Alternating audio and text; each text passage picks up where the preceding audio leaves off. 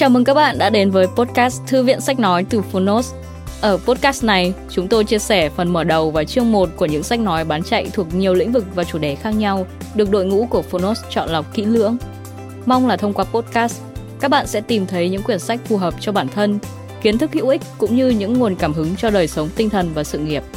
Podcast Thư viện Sách Nói được phát sóng đều đặn hàng ngày. Mời các bạn cùng đón nghe!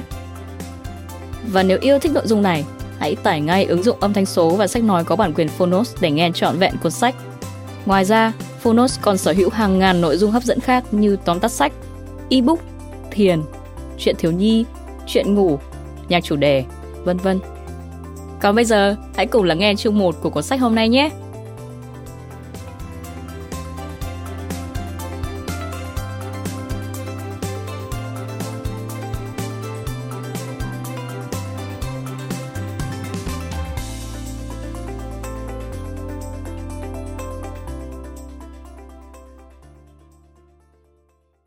Bạn đang nghe từ Phonos.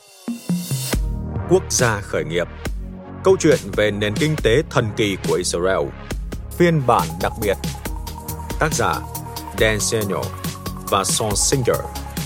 Người dịch Trí Vương. Alpha Books.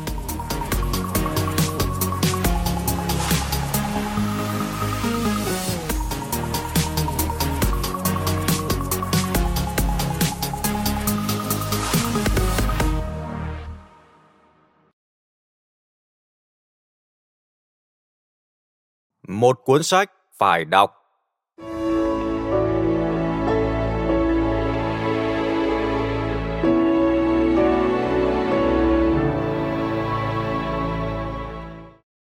Theo ông Đặng Lê Nguyên Vũ, nhà sáng lập, chủ tịch Trung Nguyệt. Có một số câu hỏi mà chúng ta cần phải xác định là nỗi chăn trở đời người. Ấy là tại sao có người thành công, kẻ thất bại? Tại sao có nước giàu, nước nghèo? Tại sao Việt Nam vẫn mãi nghèo, làm thế nào để trở thành quốc gia vĩ đại hùng cường có tầm ảnh hưởng?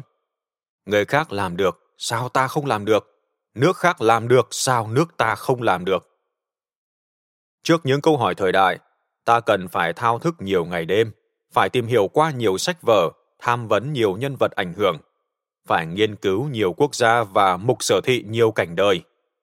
Có nhiều quốc gia dân tộc cần phải được điển cứu để rút ra nguyên lý thành công phổ quát cho Việt Nam. Và Israel là dân tộc không thể bỏ qua trên hành trình này. Cuốn sách đặc sắc mà bạn đang nghe kể nhiều câu chuyện kỳ thú làm toát lên phẩm chất vượt trội của con người và đất nước Israel. Sách phần nào giúp bạn giải mã hiện tượng Israel, phần nào trả lời những câu hỏi lớn nêu trên tôi có thể may mắn hơn một số người khi có khá nhiều cơ hội đi thực địa Israel. Nỗi niềm đau đáu trong tôi là bằng cách nào mà một dân tộc chỉ với khoảng 14 triệu dân, bao gồm khoảng 8 triệu dân trong nước và hơn 6 triệu kiều bào Do Thái ngoài lãnh thổ, lại có thể sản sinh ra vô số chủ nhân Nobel, khoa học gia lối lạc và những nhà chính trị, kỹ nghệ đại tài để kiểm soát các lĩnh vực thèn chốt của thế giới. Làm thế nào mà một dân tộc 2.000 năm vong quốc lại có thể chi phối hành tinh? Làm thế nào mà một quốc gia 8 triệu dân, với chỉ 65 năm tuổi lại làm chủ được cuộc chơi, luôn nắm thế thượng phong trước khối thủ địch tôn giáo hơn 350 triệu người bùa vây? Israel có tài nguyên thiên nhiên bằng không.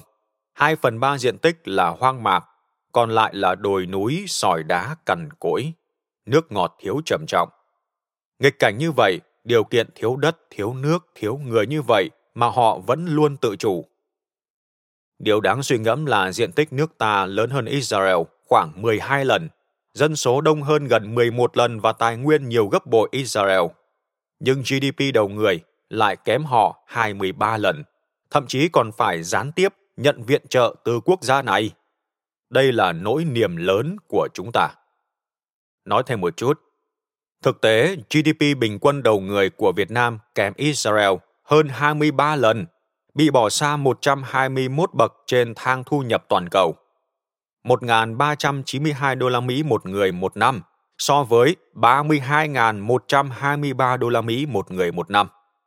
Theo số liệu của Liên Hợp Quốc năm 2011.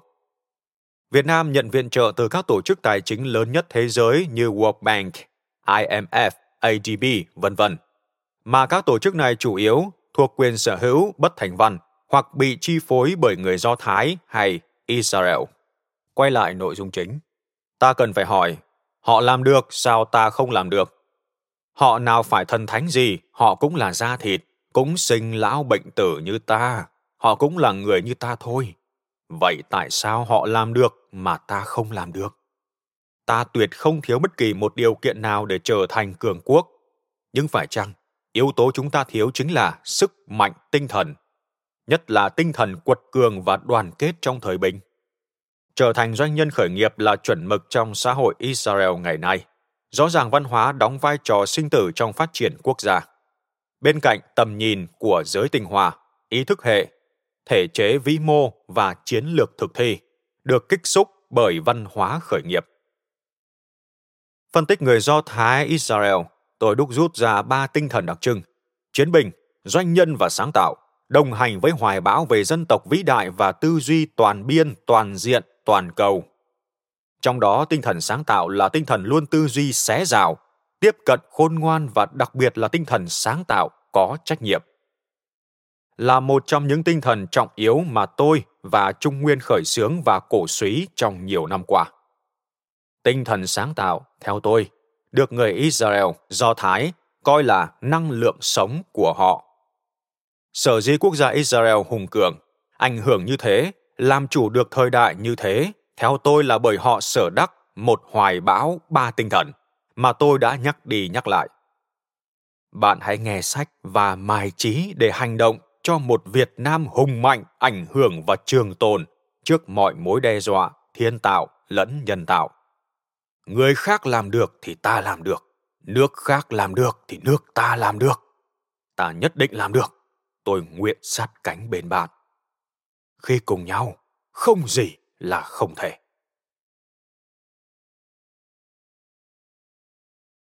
Lời nói đầu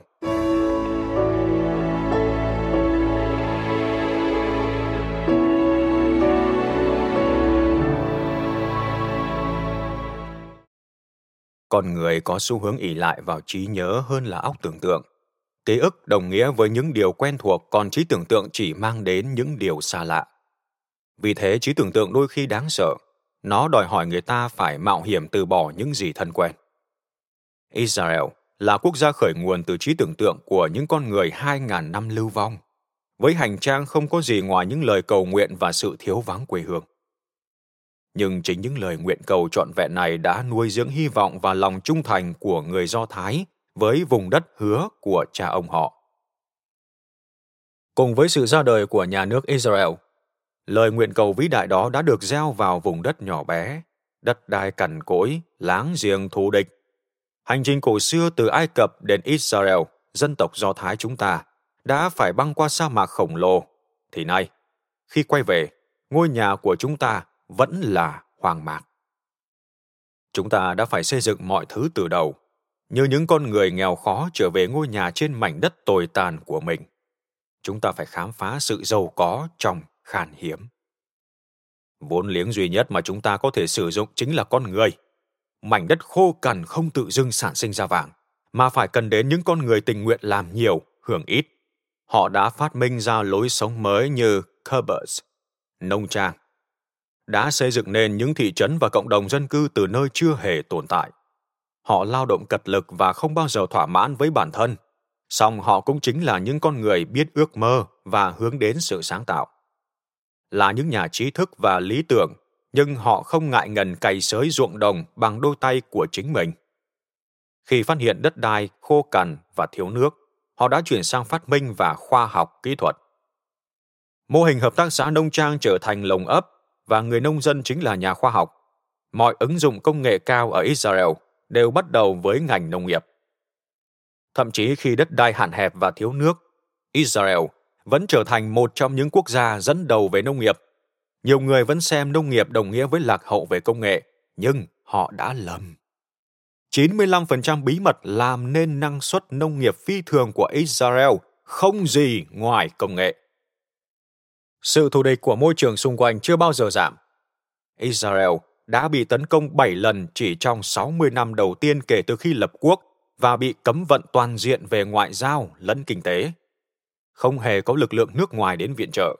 Cách duy nhất giúp chúng ta chiến thắng kẻ thù áp đảo về mặt vũ khí chính là lợi thế được tạo ra nhờ lòng dũng cảm và công nghệ kỹ thuật. Israel nuôi dưỡng sức sáng tạo không tương đồng với diện tích quốc gia, mà với những mối đe dọa chúng ta phải đối mặt. Hơn thế nữa, sức sáng tạo trên mặt trận an ninh còn tạo ra nền móng cho các ngành công nghiệp dân sự trong nước. Chiến lược phát triển quân sự của Israel thường là mục tiêu kép, ví dụ như ngành hàng không phù hợp cho cả nhu cầu dân sự lẫn quân đội. Sự hợp tác giữa quân đội và các ngành công nghiệp dân sự đã trở thành vườn ươm công nghệ, mang đến cho rất nhiều thanh thiếu niên cơ hội được tiếp cận với những trang thiết bị tối tân và kinh nghiệm quản lý. Israel sẽ luôn là một nước nhỏ nếu xét về diện tích và dân số, nên sẽ không bao giờ có thể trở thành một thị trường tiêu dùng lớn hoặc phát triển những ngành công nghiệp quy mô. Nhưng nếu kích thước chỉ quyết định số lượng, thì quy mô nhỏ hơn lại tạo ra cơ hội để tối ưu hóa yếu tố chất lượng. Lựa chọn duy nhất của Israel là theo đuổi chất lượng dựa trên sự sáng tạo. Thủ tướng đầu tiên của Israel đã từng phát biểu những chuyên gia chỉ là chuyên gia trong những chuyện đã có tiền lệ, không có chuyên gia cho những điều chưa xảy đến. Để trở thành chuyên gia tương lai, tầm nhìn phải thay thế kinh nghiệm. Tôi tin rằng thập kỷ sắp tới sẽ rất thú vị đối với các lĩnh vực khoa học và công nghiệp vì sự phát triển cùng lúc của ba yếu tố sau. Thứ nhất là sự trỗi dậy của trí thông minh nhân tạo. Năng lực xử lý số liệu và tư duy của máy tính đã tăng một triệu lần trong 25 năm qua. Thứ hai là sự gia tăng các khám phá khoa học, kết quả của việc gia tăng số lượng các nhà khoa học trên toàn thế giới, chủ yếu tại Trung Quốc và Ấn Độ, cùng với những tiến bộ về công nghệ.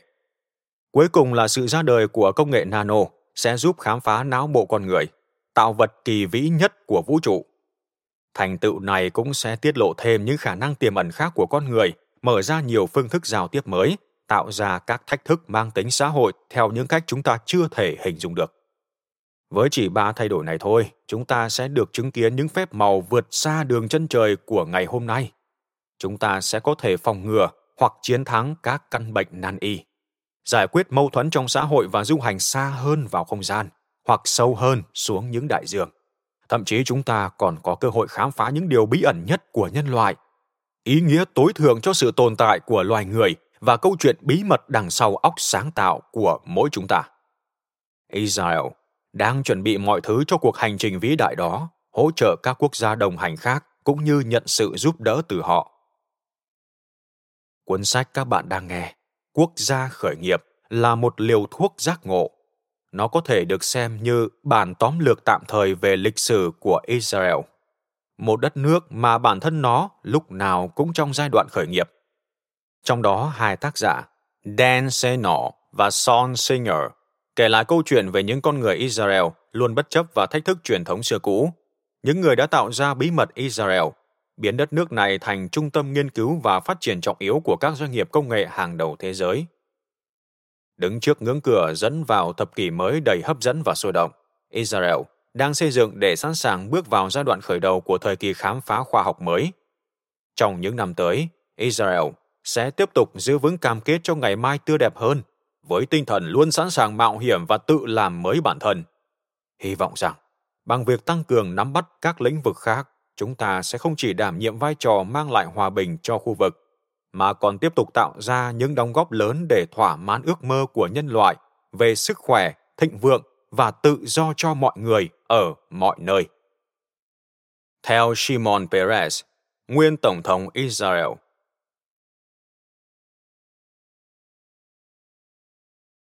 Ghi chú của nhóm tác giả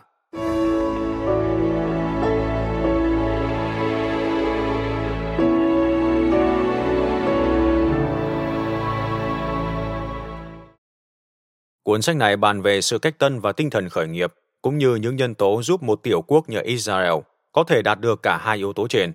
Đây không phải cuốn sách về công nghệ, dù chúng tôi có nhắc đến nhiều doanh nghiệp hoạt động trong lĩnh vực này. Tuy rất thích thú trước những ảnh hưởng của công nghệ đối với thế giới hiện đại, nhưng chúng tôi chỉ tập trung bàn về hệ sinh thái đã và đang tạo ra những ý tưởng kinh doanh mới theo cách hợp lý nhất. Cuốn sách có sự pha trộn giữa một chút khám phá, một chút tranh cãi và một chút văn kể chuyện. Có thể bạn đã nghĩ rằng quyển sách sẽ được viết theo thứ tự thời gian, xoay quanh các doanh nghiệp hoặc những nhân tố chủ chốt mà chúng tôi xác định là những người đã góp phần tạo ra hình mẫu cách tân của Israel. Tuy bị cám dỗ bởi ý tưởng mang tính tổng quát nêu trên, nhưng cuối cùng chúng tôi đã lựa chọn cách tiếp cận chi tiết và tỉ mỉ hơn. Để viết cuốn sách này, chúng tôi đã đánh giá lịch sử và văn hóa Israel, chất lọc những câu chuyện của các công ty để tìm hiểu cội nguồn năng lượng sáng tạo của dân tộc Do Thái và những biểu hiện của nó. Chúng tôi còn phỏng vấn một số nhà kinh tế học và nghiên cứu quan điểm của họ. Thậm chí chúng tôi còn mở rộng nghiên cứu sang lĩnh vực lịch sử, kinh doanh và địa chính trị. Tuy sự ngưỡng mộ dành cho những câu chuyện chưa được kể của nền kinh tế Israel đã đóng vai trò lớn trong việc thúc đẩy chúng tôi viết cuốn sách này, cũng như đề cập đến những lĩnh vực mà Israel đang bị tụt hậu, chúng tôi cũng đánh giá nguy cơ đe dọa thành công của quốc gia này. Phần lớn những đánh giá này sẽ khiến độc giả ngạc nhiên do chúng hoàn toàn không liên quan đến những gì bạn thường được nghe từ các phương tiện truyền thông quốc tế. Trong cuốn sách, chúng tôi tập trung nghiên cứu sâu hai vấn đề. Tại sao các ngành nghề đòi hỏi sự sáng tạo của Mỹ không tận dụng được lợi thế của những doanh nhân tài năng đã từng trải nghiệm và được đào tạo trong môi trường quân đội? Điều này hoàn toàn trái ngược với nền kinh tế Israel. Và tại sao thế giới Ả Rập lại gặp khó khăn trong việc thúc đẩy tinh thần khởi nghiệp của giới doanh nhân? Trên thực tế, những đề tài này đòi hỏi phải có sự nghiên cứu kỹ và sâu rộng hơn phạm vi của cuốn sách bạn đang nghe thậm chí cần phải có một cuốn sách dành riêng cho từng chủ đề trên. Cuối cùng, nếu có một câu chuyện thường bị bỏ qua bất chấp sự đưa tin rộng rãi của giới truyền thông về Israel, thì đó chính là những số liệu kinh tế chủ chốt thể hiện rằng Israel là đại diện cho sự tập trung cao độ của ý chí cách tân và tinh thần khởi nghiệp của nhân loại đường đại. Cuốn sách là nỗ lực của chúng tôi để giải thích hiện tượng trên, hiện tượng Israel Mời bạn xem bản đồ Israel và các nước trong khu vực được đính kèm trên ứng dụng.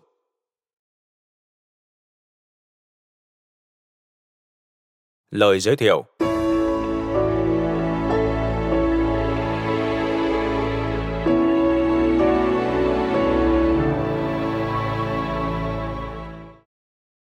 Nói hay đấy, nhưng anh định làm gì? Shimon Peres nói với Shai Agassi. Hai người đàn ông tạo thành một cặp đôi kỳ lạ khi họ ngồi chờ trong một dãy buồng sang trọng của khách sạn Sheraton Seahawk trên núi Alper, phần vắt ngang qua lãnh thổ Thụy Sĩ. Không đủ kiên nhẫn để xóa tan bầu không khí căng thẳng bằng những câu tán gấu, họ chỉ nhìn nhau đầy lo âu. Người đàn ông lớn tuổi, có lẽ gấp đôi tuổi người thanh niên còn lại, tỏ ra bình tĩnh hơn ông không thuộc tuyếp người dễ nản lòng. Người thanh niên bộc lộ vẻ tự tin thường thấy ở một kẻ thông minh, song việc liên tục bị từ chối bắt đầu thúc đẩy sự hoài nghi trong anh. Liệu anh có đủ sức vực dậy ba ngành công nghiệp khổng lồ? Anh thật sự lo lắng cho buổi họp kế tiếp. Không hiểu vì sao người đàn ông lớn tuổi lại chấp nhận mạo hiểm với cái giá là nguy cơ bị mất danh dự vì ông chính là người Israel nổi tiếng nhất thế giới, người đã hai lần giữ chức vụ thủ tướng và từng đoạt giải Nobel Hòa bình. Ở tuổi 83, Shimon Peres chắc chắn không cần thêm cuộc phiêu lưu nào nữa. Để có được cuộc gặp gỡ này cũng đã là một thử thách lớn. Shimon Peres được xem như cây đại thụ trên diễn đàn kinh tế thế giới Davos được tổ chức hàng năm. Đối với cánh truyền thông, Việc chờ xem nhà lãnh đạo Ả Rập nào sẽ bắt tay Shimon Peres cũng là nguồn tin dự đoán những gì đang thật sự diễn ra đằng sau một sự kiện được ngụy trang bằng vỏ bọc hội thảo kinh tế. Shimon Peres là một trong những nhà lãnh đạo nổi tiếng mà giám đốc điều hành, CEO của các tập đoàn lớn trên thế giới đều muốn gặp. Vì thế khi Perez đưa ra lời mời gặp gỡ CEO của năm nhà sản xuất xe hơi lớn nhất thế giới, nghĩa là ông thật sự muốn gặp họ nhưng đó là đầu năm 2007, khi cuộc khủng hoảng kinh tế thế giới dường như vẫn còn rất xa vời. Và các lãnh đạo ngành công nghiệp xe hơi này vẫn chưa cảm nhận được sức ép mà họ sẽ phải trải qua chỉ một năm sau đó. Và ba ông lớn trong ngành công nghiệp ô tô Mỹ là General Motors, Ford và Chrysler đã không đáp lại lời mời của Shimon Peres. Chỉ một nhà lãnh đạo được mời xuất hiện, song ông ta lại dành toàn bộ 25 phút đầu của cuộc nói chuyện để chứng minh ý tưởng của Perez là bất khả thi. Nhân vật này không buồn lắng nghe kế hoạch của Thủ tướng Israel về một thế giới chỉ sử dụng phương tiện chạy bằng điện. Và giả sử có nghe chẳng nữa, ông ta cũng không bao giờ nghĩ đến việc giới thiệu nó ở một quốc gia tí hon như Israel. Nghe này, tôi đã đọc các tài liệu của Shai Agassi rồi. Vị lãnh đạo nói với Perez, ám chỉ những bạch thư gửi kèm thư mời trước đó. Cậu ta thực sự đang hoang tưởng, làm gì có loại xe chạy được bằng điện? Chúng tôi đã thử nghiệm rồi nhưng không thành công. Ông ta tiếp tục khẳng định loại xe hybrid mới là giải pháp thực tế nhất. Xe hybrid, kiểu xe có phần động cơ được thiết kế kết hợp từ hai dạng máy trở lên, ví dụ xe ô tô chạy bằng xăng và điện. Shai Agassi chính là người thanh niên trẻ tuổi bên cạnh Shimon Peres. Tại thời điểm đó, anh đang là CEO của SAP, nước Đức, công ty sản xuất phần mềm cho doanh nghiệp lớn nhất thế giới. Anh gia nhập SAP năm 2000 sau khi doanh nghiệp này mua lại công ty anh mới thành lập, Top Tire Software, với giá 400 triệu đô la Mỹ. Vụ chuyển nhượng này chứng minh một thực tế rằng, mặc dù bong bóng công nghệ đã vỡ thì trước đó một số công ty của Israel vẫn thu được lợi nhuận. Agassi thành lập Top Tire khi anh chỉ mới 24 tuổi.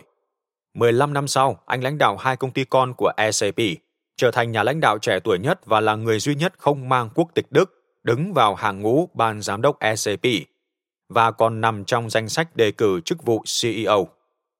Dù để mất chức vụ này ở tuổi 39, anh vẫn tự tin sẽ đến ngày nó là của anh. Thế mà giờ đây, Agassi, cùng vị tổng thống kế nhiệm của Israel là Shimon Peres, đang phải cố gắng giảng giải cho một lãnh đạo ngành ô tô về tương lai của ngành công nghiệp sản xuất xe hơi. Lúc này thậm chí ngay cả Agassi cũng bắt đầu hoài nghi toàn bộ ý tưởng của mình là vô lý, đặc biệt khi nó hoàn toàn mang tính lý thuyết. Tại diễn đàn doanh nhân trẻ diễn ra hai năm trước, sự kiện mà Agassi gọi là Baby Davos, anh đã bị thuyết phục bởi suy nghĩ phải tìm cách biến thế giới trở nên tốt đẹp hơn cho đến năm 2030. Phần lớn đại biểu tham dự đều cho rằng doanh nghiệp của họ cần cải tiến chiến lược kinh doanh. Riêng Agassi lại trình bày một ý tưởng tham vọng đến nỗi ai cũng nghĩ rằng anh quá ngây thơ. Tôi nghĩ rằng điều quan trọng nhất cần làm là tìm cách chấm dứt sự phụ thuộc vào dầu mỏ. Anh nói. Agassi tin rằng chỉ cần một quốc gia không cần đến dầu mỏ, cả thế giới sẽ học theo. Và điều đầu tiên là phải có những chiếc xe hơi không chạy bằng xăng. Nhưng nếu chỉ ý tưởng này thôi thì vẫn chưa phải là cái nhìn sâu sắc mang tính cách mạng. Agassi đã nghiên cứu những công nghệ tiên tiến như tế bào năng lượng hydro để mang lại động năng cho xe, song chúng đều quá xa vời, ít nhất phải 10 năm nữa mới thực hiện được. Vì thế Agassi quyết định chỉ tập trung vào công nghệ dễ chế tạo nhất, xe chạy bằng ắc quy sạc. Trong quá khứ ý tưởng này đã từng bị loại bỏ do còn nhiều hạn chế và quá tốn kém. Nhưng Agassi tin rằng anh có giải pháp làm cho xe điện không chỉ trở nên khả thi, mà còn phù hợp với người sử dụng. Nếu xe điện cũng mạnh mẽ như xe hơi chạy bằng xăng, thì ai lại không muốn có một chiếc? Hiểm họa chiến tranh thường trực đã khiến người Israel, với dân số chỉ chiếm một trên một ngàn tổng dân số thế giới, luôn có thái độ nghi ngờ đối với những lời giải thích thông thường. Nếu bản chất của người Israel, như Perez nói với chúng tôi sau này, là không bao giờ biết thỏa mãn, thì Agassi chính là đại diện tiêu biểu của quốc gia này. Nhưng nếu không có Perez, thì có thể Agassi cũng không đủ can đảm theo đuổi ý tưởng của anh đến cùng. Sau khi nghe Agassi thuyết phục về việc chấm dứt sự lệ thuộc vào dầu mỏ, Perez đã gọi cho Agassi và hỏi, nói hay đấy, nhưng anh định làm gì? Cho đến tận lúc đó Agassi nói, anh chỉ đơn thuần là đang giải một câu đố. Đó vẫn chỉ là lý thuyết trên giấy. Nhưng rồi chính Perez đã đặt vấn đề với Agassi theo cách rõ ràng nhất. Cậu có thật sự làm được điều này không? Còn gì quan trọng hơn việc chấm dứt sự lệ thuộc vào dầu mỏ? Ai sẽ thực hiện điều này nếu không phải là cậu? Và cuối cùng, Perez kết thúc bằng câu hỏi Tôi sẽ giúp được gì cho cậu? Perez không nói xuồng. Sau Giáng sinh năm 2006, ông đã lôi Agassi vào cơn lốc 50 cuộc gặp gỡ với nhóm các nhà lãnh đạo của chính phủ và ngành công nghiệp hàng đầu Israel, bao gồm cả thủ tướng. Agassi thổ lộ, Cứ mỗi sáng tôi có mặt trong văn phòng của Perez, tóm tắt lại nội dung cuộc họp hôm trước và ông ấy gọi điện để sắp xếp các cuộc gặp gỡ cho ngày hôm sau. Nếu không có Perez, có thể tôi đã không có cơ hội tiếp xúc và trao đổi với những nhân vật đó. Perez gửi thư đến năm nhà sản xuất xe hơi lớn nhất thế giới kèm theo tài liệu trình bày của Agassi. Đây chính là lý do Perez và Agassi căng thẳng ngồi chờ trong phòng khách sạn sang trọng ở Thụy Sĩ. Đây gần như là cơ hội cuối cùng của bộ đôi này. Cho đến buổi gặp gỡ đầu tiên, Perez cũng mới chỉ nghe một đống khái niệm từ tôi, một người có chuyên môn trong lĩnh vực phần mềm máy tính. Tôi biết được những gì? Ông ấy đã chấp nhận mạo hiểm vì tôi. Những cuộc gặp mặt Davos là dịp đầu tiên để Perez đích thân đánh giá ý tưởng đối với những người thật sự làm trong ngành công nghiệp ô tô thế giới, và vị lãnh đạo đầu tiên mà họ gặp không những đã dập tắt ý tưởng đó mà còn dành phần lớn thời gian ra sức thuyết phục Perez và Agassi từ bỏ tham vọng của họ. Agassi đã rất xấu hổ. Tôi đã làm vị chính khách quốc tế đó hoàn toàn bẽ mặt bằng cách nhìn ông ta như thể ông ấy không hiểu mình đang nói gì. Nhưng buổi hẹn tiếp theo của họ sắp bắt đầu. Carlos Ghosn, CEO của Renault Nissan, nổi danh trong giới kinh doanh thế giới như một nghệ sĩ thay đổi hàng đầu. Sinh ra tại Brazil, nhưng bố mẹ là người Lebanon. Ghosn rất nổi tiếng ở Nhật khi ông điều hành Nissan, khi đó đang thua lỗ nặng nề và giúp tập đoàn này thu về lợi nhuận chỉ sau 2 năm.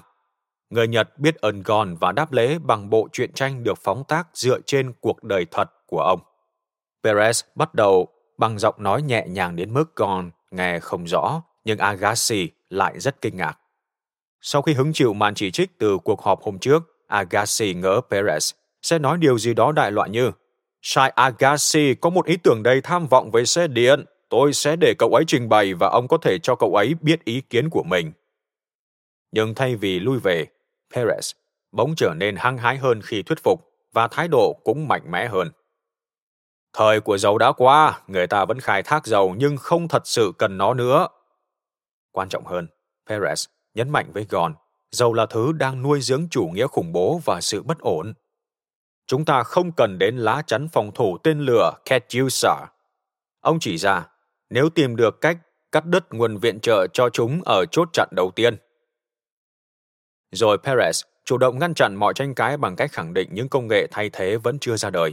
Ông biết các đại gia xe hơi trên thế giới đang thử nghiệm một loạt các giải pháp mới như xe hybrid, xe hybrid plug-in và xe điện nhỏ, nhưng không công nghệ nào trong số này hứa hẹn mở ra kỷ nguyên mới cho ngành vận tải. Chỉ 5 phút sau khi Perez bắt đầu trình bày, Gon ngắt lời. Ông Perez, tôi đã đọc tài liệu của Shai rồi. Perez và Agassi cố không nhăn mặt, nhưng cả hai đều cảm thấy buổi gặp mặt sắp đi đúng hướng.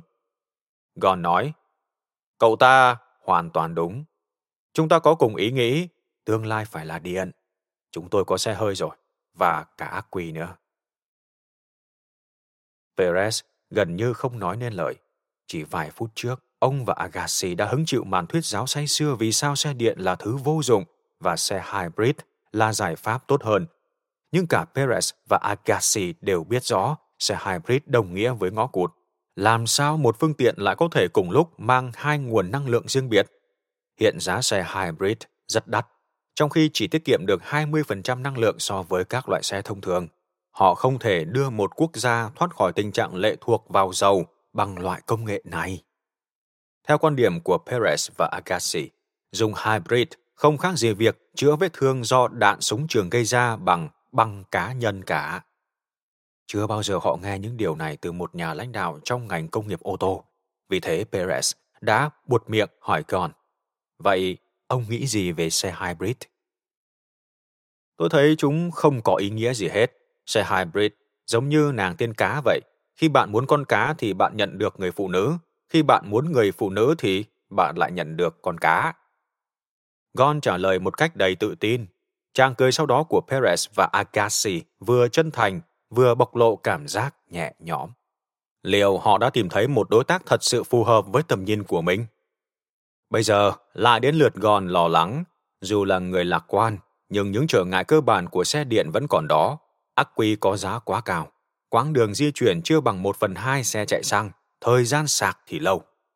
Giá quá cao trong khi mức độ tiện dụng gần như bằng không, xe sạch, không khói, vẫn chỉ là một ngách rất nhỏ trên thị trường. Đáp lại Perez nói ông cũng từng có những hoài nghi tương tự cho đến khi gặp Agassi. Câu nói này là tín hiệu gợi ý cho Agassi giải thích cách thức giải quyết những khó khăn trở ngại này bằng công nghệ hiện có, chứ không phải những phép màu năng lượng phải mất hàng thập kỷ nữa mới xuất hiện. Lúc này sự chú ý của Gon đã chuyển từ Perez sang Agassi. Ý tưởng của Agassi vừa hợp lý vừa đơn giản. Xe điện đắt tiền chỉ vì ác quy của chúng có giá quá cao. Bán chiếc xe được trang bị ắc quy cũng giống như bán xe với lượng xăng đủ dùng trong vài năm. Nhưng khi tính toán chi phí, xe điện thật ra lại rẻ hơn rất nhiều. Trung bình mỗi dặm chỉ tốn 7 xu. Một dặm tương đương với 1,6 km. Và 7 xu này đã bao gồm ắc quy và điện sạc. So với 10 xu cho mỗi dặm chạy bằng xăng là khoảng 2,5 đô la Mỹ cho một gà lông. Mỗi gà lông tương đương với khoảng 3,7 lít. Nếu giá xăng dầu tăng lên 4 đô la Mỹ một ga lông, thì khoảng cách chi phí này lại càng khổng lồ. Hãy tưởng tượng, bạn không mất tiền mua ắc quy như một loại nhiên liệu khi mua xe. Thay vào đó, chi phí cho ắc quy sẽ được phân bổ cho suốt quá trình sử dụng xe. Do đó xe điện sẽ rẻ như xe chạy bằng xăng và chi phí sạc ắc quy chắc chắn sẽ rẻ hơn xăng dầu. Về lâu về dài, lợi thế về chi phí điện chắc chắn sẽ tăng khi ắc quy ngày càng rẻ hơn. Vượt qua rào cản giá cả là bước đột phá lớn nhất, nhưng như thế vẫn chưa đủ để xe điện trở thành xe hơi 2.0. Như Agassi nói, thay thế hoàn toàn mô hình giao thông từng được Henry Ford phát minh cách đây hơn một thế kỷ. Xe truyền thống có thể đi được 300 dặm chỉ với 5 phút tiếp nhiên liệu. Gòn tự hỏi, liệu xe điện có thể cạnh tranh được không? Giải pháp của Agassi là cơ sở hạ tầng. Hàng ngàn bãi đậu xe được liên kết thành mạng lưới xây dựng các trạm thay ắc quy dọc đường và điều phối toàn bộ các trạm này bằng mạng lưới thông minh. Trong hầu hết các trường hợp, chỉ cần sạc ắc quy cho xe tại nhà và chỗ làm là đủ để phương tiện hoạt động cả ngày. Những ai có nhu cầu di chuyển đường dài có thể thay ắc quy tại các trạm đổi dọc đường, tương tự việc đổ xăng hay dầu truyền thống. Agassi đã mời một vị tướng Israel về hưu, có kinh nghiệm quản lý hậu cần phức tạp đảm nhiệm chức CEO công ty địa phương, có trách nhiệm quy hoạch hệ thống đường dây và mạng lưới sạc điện hay đỗ xe trên cả nước. Điểm then chốt trong mô hình này là khách hàng sở hữu xe, còn doanh nghiệp của Agassi Better Place sẽ sở hữu ác quy cho chiếc xe của khách hàng. Nó hoạt động thế này. Agassi bắt đầu nói kỹ hơn, giống như điện thoại di động vậy. Bạn đến nhà cung cấp, nếu muốn, bạn có thể trả tiền một lần duy nhất để sở hữu thiết bị và không cần cam kết gì. Nhưng thường thì ai cũng sẽ ký hợp đồng từ 2 tới 3 năm. Đổi lại, họ được sở hữu thiết bị miễn phí hoặc chỉ phải mua với giá tượng trưng rất rẻ. Xe điện cũng làm được y hệt vậy. Agassi giải thích thêm, Better Place sẽ đóng vai trò như nhà mạng di động. Bạn đến đại lý xe và ký hợp đồng sử dụng dựa trên số dặm thay vì số phút, rồi nhận một chiếc xe điện. Chỉ có điều họ không sở hữu ắc quy mà là Better Place. Công ty của Agassi sẽ thu về lợi nhuận không chỉ từ việc bán xe mà từ các dịch vụ liên quan đến ắc quy của khách hàng trong vòng 4 năm hoặc lâu hơn. Với mức phí mà khách hàng thường chi cho xăng dầu hàng tháng, thì nay họ có thể trả cho điện và ắc quy. Agassi kết luận, bạn vừa sử dụng một phương tiện sạch với môi trường mà chi phí lại rẻ hơn xe chạy bằng xăng. Agassi tiếp tục trả lời phần Perez bỏ lửng bằng câu hỏi tại sao lại chọn Israel làm thí điểm cho dự án này? Thứ nhất là vấn đề diện tích. Israel là quốc gia thử nghiệm hoàn hảo cho xe điện. Diện tích nhỏ và láng giềng thù địch đã khiến nơi đây trở thành một ốc đảo di chuyển khép kín. Vì người Israel không thể lái xe ra ngoài biên giới quốc gia, nên khoảng cách di chuyển của họ luôn quanh quẩn trong một diện tích bé nhất nhì thế giới.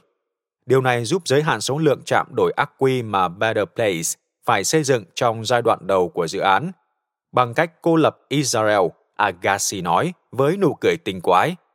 Kẻ thù của họ đã vô tình tạo ra một phòng thí nghiệm hoàn hảo để thử nghiệm các ý tưởng mới. Thứ hai, người Israel ý thức rõ những phí tổn về tài chính và bảo vệ môi trường khi phải lệ thuộc vào dầu mỏ.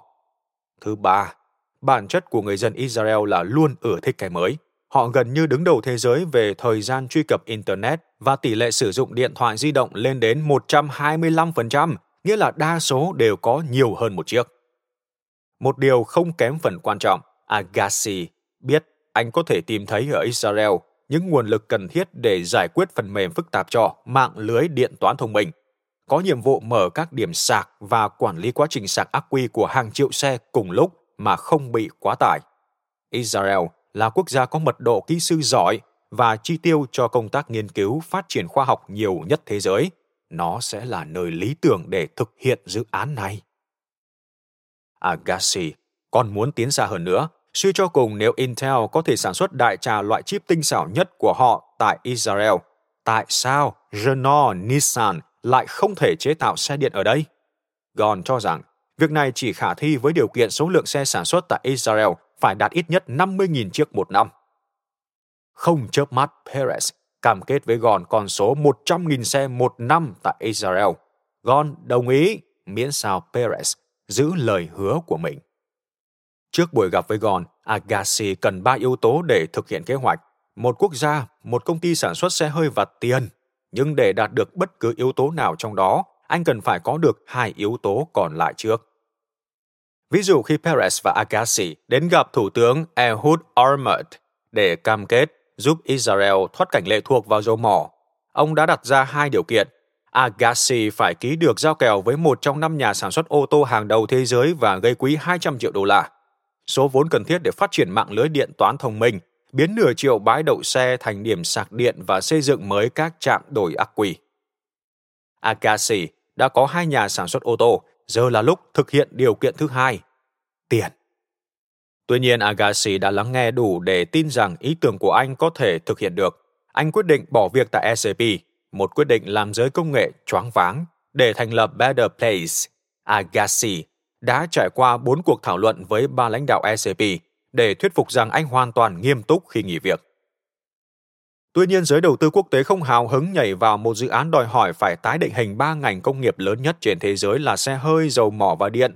Thêm vào đó, xe điện sẽ vô dụng nếu không có cơ sở hạ tầng. Mạng lưới ắc quy phải được xây dựng và triển khai hoàn chỉnh trước khi xe điện được sản xuất hàng loạt. Điều này có nghĩa là mất 200 triệu đô la để mắc lại hệ thống dây điện cho toàn bộ đất nước, một phí tổn đầu tư khổng lồ khiến cho bất cứ nhà đầu tư nào cũng thấy đau đầu. Kể từ khi bong bóng công nghệ tiêu tan vào năm 2000, giới đầu tư tài chính quốc tế đã trở nên thận trọng hơn rất nhiều. Không ai muốn chi một núi tiền thật mà lợi nhuận thì chưa thấy đầu Trừ một nhà đầu tư, tỷ phú người Israel, Aiden Ofer, người từng trước đó từng có phi vụ đầu tư khổng lồ vào Trung Quốc bằng việc thâu tóm lượng lớn cổ phần tại hãng xe hơi Cherry Automobile. Sáu tháng trước, Ofer mua một nhà máy lọc dầu cho nên ông cũng được xem là có hiểu biết về ô tô và dầu mỏ. Khi Mike Ranoff, nhà đầu tư người Mỹ đầu tiên của Better Place, gợi ý Agassi gõ cửa nhà Offer, Agassi nói, tại sao ông ấy lại để tôi lôi kéo ra khỏi hai công việc kinh doanh mới nhất của mình? Nhưng rồi anh cũng không có gì để mất. Sau 45 phút trao đổi, Offer đồng ý cấp cho Agassi 100 triệu đô la. Về sau, ông đầu tư thêm 30 triệu đô và yêu cầu đội ngũ người Trung Quốc làm xe điện cho dự án. Agassi đã kiếm được 200 triệu đô, biến Better Place thành doanh nghiệp mới thành lập lớn thứ năm trong lịch sử. Israel trở thành nơi thí điểm đầu tiên và các nước khác nhanh chóng tiếp bước. Vào thời điểm cuốn sách này đang được viết, chính phủ Đan Mạch, Úc, khu vực vịnh San Francisco, Hawaii và tỉnh Ontario, tỉnh đông dân nhất Canada, đã tuyên bố sẽ tham gia dự án. Better Place cũng là công ty nước ngoài duy nhất được đề nghị cạnh tranh trong việc phát triển hệ thống xe điện cho Nhật, một động thái bất thường được đánh giá rất cao trong lịch sử vì chính sách bảo hộ nội địa của chính phủ Nhật. Trong số những người hoài nghi có Thomas Weber, giám đốc nghiên cứu và phát triển của Mercedes. Ông cho biết, vào năm 1972, Mercedes từng chế tạo một mẫu xe buýt chạy bằng điện với ắc quy có thể tháo rời, đặt tên là RE306. Cuối cùng, họ đã phát hiện ra rằng việc tháo lắp ắc quy có thể gây chập điện và cháy nổ. Câu trả lời của Better Place nằm ở trạm đổi ắc quy. Nó hoạt động tương tự các trạm rửa xe tự động. Khi khách hàng lái xe vào một trạm đổi ắc quy, chiếc xe sẽ được một tấm thép nâng lên, tháo chốt giữ viên ác quy. Viên ác quy đã cạn sẽ được cho vào trạm sạc và một viên ác quy mới sẽ được lắp lại vào phần dưới xe. Toàn bộ quy trình diễn ra chỉ trong vòng 65 giây. Agassi rất tự hào về phương pháp mà đội ngũ kỹ sư của anh đã áp dụng để xử lý việc tháo lắp và thay thế những viên ắc quy nặng hàng trăm pound. họ đã sử dụng hệ thống móc tương tự để giữ những quả bom nặng 500 pound trên các máy bay chiến đấu. Không hề có sai sót nào trong cơ chế thả bom. Áp dụng hệ thống này, ắc quy được đảm bảo trong xe điện ngay cả khi đã bị tháo rời. Nếu dự án này thành công, tác động toàn cầu của Better Place về mặt kinh tế, chính trị và môi trường, vân vân, có thể vượt qua những công ty công nghệ hàng đầu thế giới và ý tưởng này sẽ lan rộng từ Israel ra khắp nơi. Những doanh nghiệp như Better Place và doanh nhân như Agassi không phải ngày nào cũng xuất hiện. Scott Tobin, một nhà đầu tư thuộc quỹ Better Ventures nước Mỹ, đã dự đoán ý tưởng vĩ đại tiếp theo sẽ đến từ Israel. Trong nháy mắt, Israel cho thấy tại sao nó không quá bất ngờ. Những công ty công nghệ và giới đầu tư toàn cầu đang mở đường đến Israel và ở đây, họ tìm thấy sự kết hợp độc đáo giữa sự táo bạo, óc sáng tạo và những con người quả cảm. Điều này lý giải tại sao số lượng các công ty Israel có tên trên sàn chứng khoán Nasdaq nhiều hơn tất cả các công ty của châu Âu cộng lại. Israel là quốc gia có mật độ các doanh nghiệp mới thành lập nhiều nhất thế giới, với tổng số 3.850 doanh nghiệp mới lập, đồng nghĩa với cứ 1.844 người Israel thì lại có một doanh nghiệp. Sàn chứng khoán New York không phải là đối tượng duy nhất bị Israel thu hút, mà còn một lĩnh vực khác có vai trò quan trọng nhất định đối với lĩnh vực công nghệ, đầu tư mạo hiểm. Năm 2008, vốn đầu tư bình quân đầu người ở Israel nhiều gấp 2,5 lần Mỹ, 30 lần so với châu Âu, 80 lần so với Trung Quốc và 350 lần so với Ấn Độ. Xét trên số liệu cụ thể, Israel với dân số 7,1 triệu người thu hút 2 tỷ đô la từ các nguồn đầu tư, tương đương với số vốn do 61 triệu dân Anh và 145 triệu dân Pháp và Đức cộng lại thu hút được. Israel cũng là nước duy nhất chứng kiến sự tăng trưởng tích cực của các nguồn vốn đầu tư từ năm 2007 đến năm 2008. Mời bạn xem hình 1.1 được đính kèm trên ứng dụng. Sau Mỹ, Israel là quốc gia có nhiều doanh nghiệp niêm yết trên sàn chứng khoán Nasdaq hơn bất cứ nước nào khác trên thế giới kể cả Ấn Độ, Hàn Quốc, Singapore và Ireland. Như minh họa trong hình 1.2, hình 1.3 được đính kèm trên ứng dụng, cho thấy do Israel dẫn đầu thế giới về ngân sách dành cho nghiên cứu và phát triển khoa học. Theo số liệu trong hình 1.4 được đính kèm trên ứng dụng, Israel có tốc độ tăng trưởng cao hơn mức trung bình của nhóm các nước phát triển liên tục trong nhiều năm kể từ năm 1995. Thậm chí, những xung đột vũ trang cũng không thể cản bước tiến kinh tế của Israel. Từ năm 2000 đến năm 2006, Israel không những chịu ảnh hưởng khi bong bóng công nghệ toàn cầu tan vỡ, mà còn trải qua giai đoạn căng thẳng nhất trong lịch sử tấn công khủng bố và cuộc chiến Lebanon lần thứ hai. Thế nhưng thị phần của Israel trong thị trường liên doanh toàn cầu vẫn tăng trưởng gấp đôi, từ 15% lên 31%. Trong những ngày cuối cùng của cuộc chiến Lebanon lần thứ hai, thị trường chứng khoán Tel Aviv còn cao hơn cả ngày đầu tiên của cuộc chiến. Ngay cả trước đó, Israel vừa thực hiện chiến dịch quân sự kéo dài 3 tuần vào giải Gaza vào năm 2009. Câu chuyện của nền kinh tế Israel đặc biệt gây tò mò khi xem xét tình trạng nghiêm trọng của quốc gia này trong nửa thế kỷ trước. Gia đình Shai Agassi chuyển từ Iraq đến Israel năm 1950, hai năm sau ngày ra đời của nhà nước Israel. Gia đình Agassi chỉ là một phần trong biển người tị nạn chạy trốn làn sóng bạo lực đang bùng phát trong thế giới Ả Rập sau khi nhà nước Israel ra đời. Tại thời điểm đó, nhà nước Do Thái non trẻ cùng lúc phải đối mặt với hai thử thách tưởng chừng không thể vượt qua.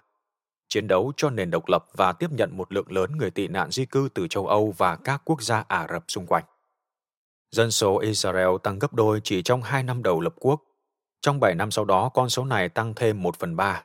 Cứ ba người Israel thì có đến hai người mới di cư đến. Ngay khi vừa cập bến, những người tị nạn đã bị buộc phải cầm súng và gửi ra chiến trường.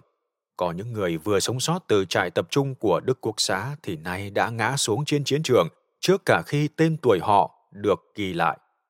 Xét trên tỷ lệ tương quan, số người Israel hy sinh để bảo vệ nhà nước Israel còn nhiều hơn số lính Mỹ thiệt mạng trong hai cuộc đại chiến thế giới.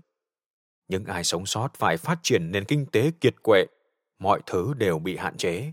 Một người mới nhập cư than phiền. Chúng tôi có sổ mua hàng, phải xếp hàng dài để mua theo chế độ tem phiếu, mỗi tuần chỉ được một quả trứng. Lúc đó, mức sống trung bình của người dân Israel được so sánh là ngang bằng với Mỹ những năm 1800. Vậy làm thế nào mà một quốc gia khởi nghiệp như Israel không những tồn tại mà còn vươn mình từ một nơi tù túng bị bao vây để trở thành một cỗ máy công nghệ cao đạt tăng trưởng hơn 50 lần trong vòng 60 năm. Làm thế nào mà một cộng đồng người tị nạn không xu dính túi chuyển mình từ vùng đất mà Mark Twain từng miêu tả là một đất nước hoang vắng và thê lương thành một trong những nền kinh tế năng động nhất thế giới. Mark Twain là bút danh của nhà văn nổi tiếng người Mỹ Sam Langhorne Clemens. Đến nhà phân tích chính trị, kinh tế người Israel Gidi Greenstein cũng phải kinh ngạc thốt lên. Xem này, vị thế kinh tế của chúng tôi so với nước Mỹ đã tăng gấp đôi, dân số tăng gấp 5 lần và phải đối phó với ba cuộc chiến tranh. Đây là điều chưa từng có trong lịch sử kinh tế thế giới. Ông còn nhận định rằng các doanh nghiệp Israel sẽ tiếp tục màn trình diễn ngoạn mục hơn nữa. Vùng đất thánh không chỉ là điểm đến của đoàn người hành hương trong nhiều thế kỷ nay, mà còn thu hút nhiều đối tượng khác. CEO kiêm chủ tịch Google, ông Eric Smith nói rằng Mỹ là điểm đến số một cho các doanh nghiệp, nhưng sau Mỹ, Israel là nơi tốt nhất. CEO của Microsoft, Steve Ballmer, đã gọi Microsoft là một doanh nghiệp Israel vì số lượng và vai trò trung tâm của đội ngũ nhân viên người Israel trong công ty này.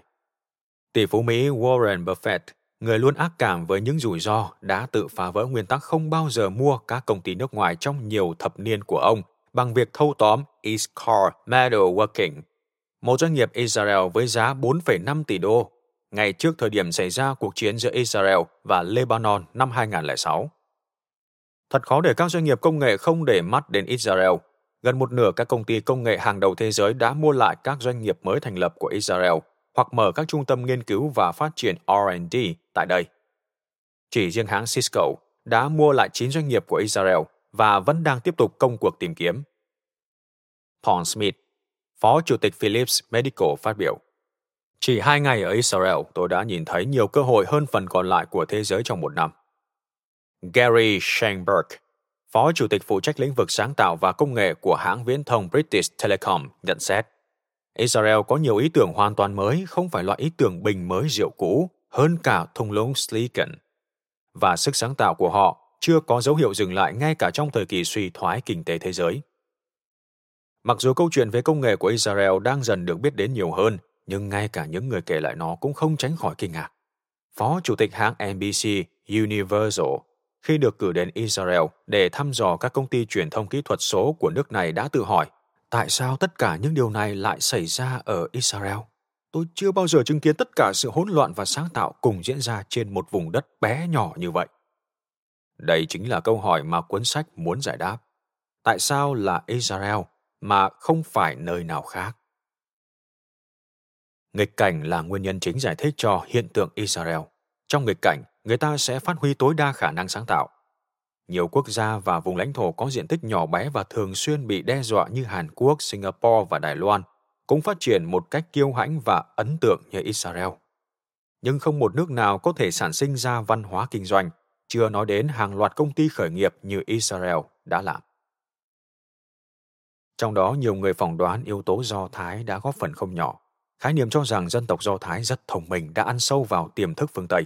Ngay cả nhóm tác giả chúng tôi cũng thấy điều này. Khi chúng tôi nói với ai đó rằng mình đang viết một cuốn sách Tại sao Israel lại sáng tạo đến vậy, thì nhiều người đã phản ứng lại và nói, đơn giản thôi, người Do Thái rất thông minh, nên không có gì ngạc nhiên khi Israel lại sáng tạo đến vậy. Do vậy, thành công của Israel bị mặc định bằng một định kiến xã hội mờ mịt hơn là sự thật. Ngay từ khi lập quốc, dân số tùy ít ỏi của Israel lại có nguồn gốc từ hơn 70 quốc gia khác nhau.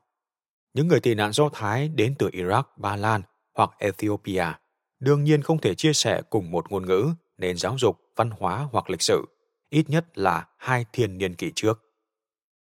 Như nhà kinh tế học người Ireland David Mark Williams giải thích. Israel không phải một quốc gia Do Thái đa chiều như quan niệm truyền thống, mà nên được xem như một mảnh đất độc thần, nơi cưu mang dân tộc Do Thái, một dân tộc mang theo mình tinh hoa văn hóa, ngôn ngữ và truyền thống của mọi dân tộc trên thế giới. Rõ ràng, bí quyết thành công của Israel không chỉ phụ thuộc vào tài năng của từng cá nhân. Trên thế giới không thiếu những cá nhân tài năng với số lượng còn nhiều hơn cả Israel. Singapore là một ví dụ. Quốc gia này luôn dẫn đầu thế giới về điểm kiểm tra toán và khoa học. Nhiều doanh nghiệp đa quốc gia cũng đã mở chi nhánh ở những nước như Ireland hay Ấn Độ. Nhưng chúng tôi không xây dựng các bộ phận chiến lược ở đó. Google, Cisco, Microsoft, Intel, eBay, vân vân. Ai cũng thế cả. Bí quyết của chúng tôi là giao sinh mạng công ty vào tay đội ngũ nhân viên ở Israel. Đây không chỉ đơn thuần là gia công dịch vụ như đặt tổng đài điện thoại tại Ấn Độ hay thành lập phòng IT ở Ireland. Điều chúng tôi làm ở Israel là độc nhất vô nhị. Một nguyên nhân khác hay được nhắc tới là ngành công nghiệp quốc phòng và quân sự của Israel vốn đã tạo ra nhiều công ty con thành công, nhưng đây mới chỉ là một phần của câu trả lời vì nó không lý giải được lý do tại sao nhiều quốc gia cũng sở hữu quân đội hùng mạnh vẫn không tạo ra thành công tương tự cho khu vực tư nhân. Và việc chuyển hướng nguyên nhân sang khu vực quân sự chỉ làm nảy sinh một câu hỏi mới. Vậy, quân đội Israel có bí quyết gì để thúc đẩy các doanh nghiệp trong nước? Thậm chí ngay cả dưới ảnh hưởng của quân đội, tại sao đến bây giờ các doanh nghiệp trong ngành an ninh nội địa, quốc phòng và chống khủng bố của Israel cũng chỉ đóng góp chưa đến 5% tổng GDP của nước này? Câu trả lời thật sự ắt phải rộng lớn và sâu xa hơn thế. Nó phải liên quan đến những cá nhân làm kinh tế như Shai Agassi, biểu tượng của nước Israel mới. Đây không chỉ là câu chuyện của tài năng, mà còn là lòng kiên trì, ý chí bền bỉ của sự đặt câu hỏi không mệt mỏi với nhà cầm quyền, của sự thoải mái ung dung kết hợp với thái độ lạc quan trước thất bại, tinh thần tập thể, sứ mạng, rủi ro và sáng tạo trong nhiều lĩnh vực. Thế nhưng người Israel quá bận rộn trong việc thành lập các doanh nghiệp để có thể ngồi lại và sâu chuỗi câu chuyện thành công của họ làm bài học cho các quốc gia khác, cũng như các tập đoàn và doanh nghiệp khác. Đây chính là lúc thích hợp hơn bao giờ hết để hiểu về phép màu kinh tế của Israel. Đặc biệt trong bối cảnh nền kinh tế Mỹ đang gặp một số vấn đề mang tính nền tảng, dù quốc gia Bắc Mỹ này vẫn được xem là nền kinh tế cạnh tranh nhất thế giới. Trước khi khủng hoảng năm 2008 diễn ra, giới quan sát cuộc chạy đua cách tân công nghệ đã đưa ra nhiều cảnh báo về nguy cơ tụt hậu của Mỹ. Curtis Carson, Viện Nghiên cứu Stanford dự đoán Ấn Độ và Trung Quốc là những cơn sóng thần sắp nhấn chìm nước Mỹ. Ông dự báo công nghiệp sản xuất thiết bị y tế, các ngành dịch vụ và công nghệ thông tin của Mỹ sẽ sớm thua cuộc, dẫn đến hậu quả là hàng triệu người mất việc làm, tương tự như trong thập niên 1980 khi Nhật Bản qua mặt Mỹ trong lĩnh vực điện tử tiêu dùng. Lối thoát duy nhất theo Carson là người Mỹ phải học cách cải tiến những gì đã có, cùng với việc phát triển các ngành hoàn toàn mới trong lĩnh vực năng lượng, công nghệ sinh học và các mảng dựa trên khoa học khác.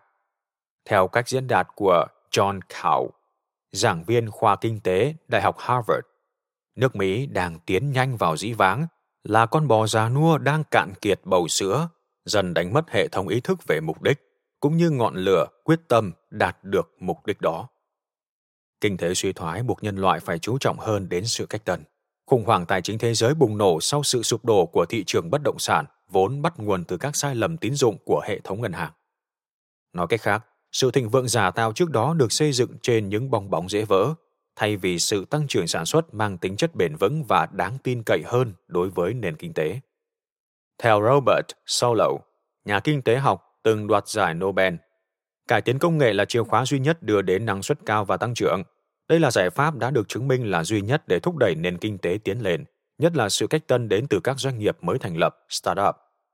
Theo dữ liệu từ Cục Thống kê Mỹ, từ năm 1980 đến năm 2005, những doanh nghiệp tạo ra nhiều công ăn việc làm nhất đều có tuổi đời dưới 5 năm. Chuyên gia kinh tế Carl Schramm, giám đốc quỹ Kaufman Foundation, quỹ chuyên nghiên cứu về hoạt động kinh doanh của các doanh nghiệp mới thành lập khẳng định, để duy trì vị thế dẫn đầu nền kinh tế thế giới, nước Mỹ phải lấy tinh thần khởi nghiệp làm lợi thế cạnh tranh chủ đạo. Thiếu tinh thần này, chúng ta sẽ không có đòn bẩy. Thực tế là nhiều điển hình doanh nghiệp bao gồm các hộ kinh doanh nhỏ lẻ và các công ty quy mô vừa và nhỏ hoạt động trong các ngách của thị trường nhưng vĩnh viễn không thể thoát khỏi những ngách đó. Nhưng Israel lại tập trung phát triển tinh thần khởi nghiệp tăng trưởng cao, là những doanh nghiệp mới thành lập và có đủ khả năng thay đổi cục diện các ngành công nghiệp toàn cầu. Tinh thần khởi nghiệp này độc đáo ở chỗ, nó sử dụng những nhân tài đặc biệt, từ kỹ sư cho đến các nhà quản lý và chuyên viên tiếp thị, nhằm thương mại hóa bất kỳ ý tưởng cách tân khả thi nào. Dĩ nhiên, Israel không hoàn toàn miễn nhiễm với rủi ro thất bại dành cho các doanh nghiệp mới thành lập. Song văn hóa và truyền thống của Israel phản ánh một thái độ độc đáo dành cho thất bại. Họ liên tục cố gắng vực dậy một doanh nghiệp thất bại hơn là để mặc nó chết yểu trong hệ thống. Theo báo cáo của hãng tư vấn quản lý quốc tế Modider Group, ở Israel, khi một doanh nghiệp thành công, nó sẽ giúp cải cách thị trường. Nhưng nếu thất bại, nó vẫn tạo ra áp lực cạnh tranh cho các doanh nghiệp đang hoạt động, từ đó tiếp tục kích thích thị trường phát triển.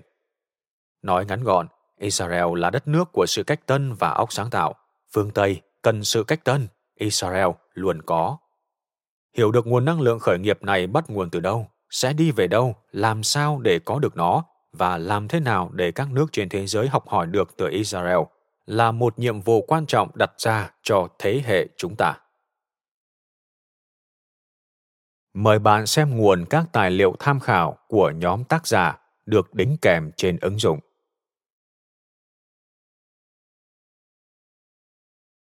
Phần 1. Một quốc gia nhỏ bé có thể làm được gì?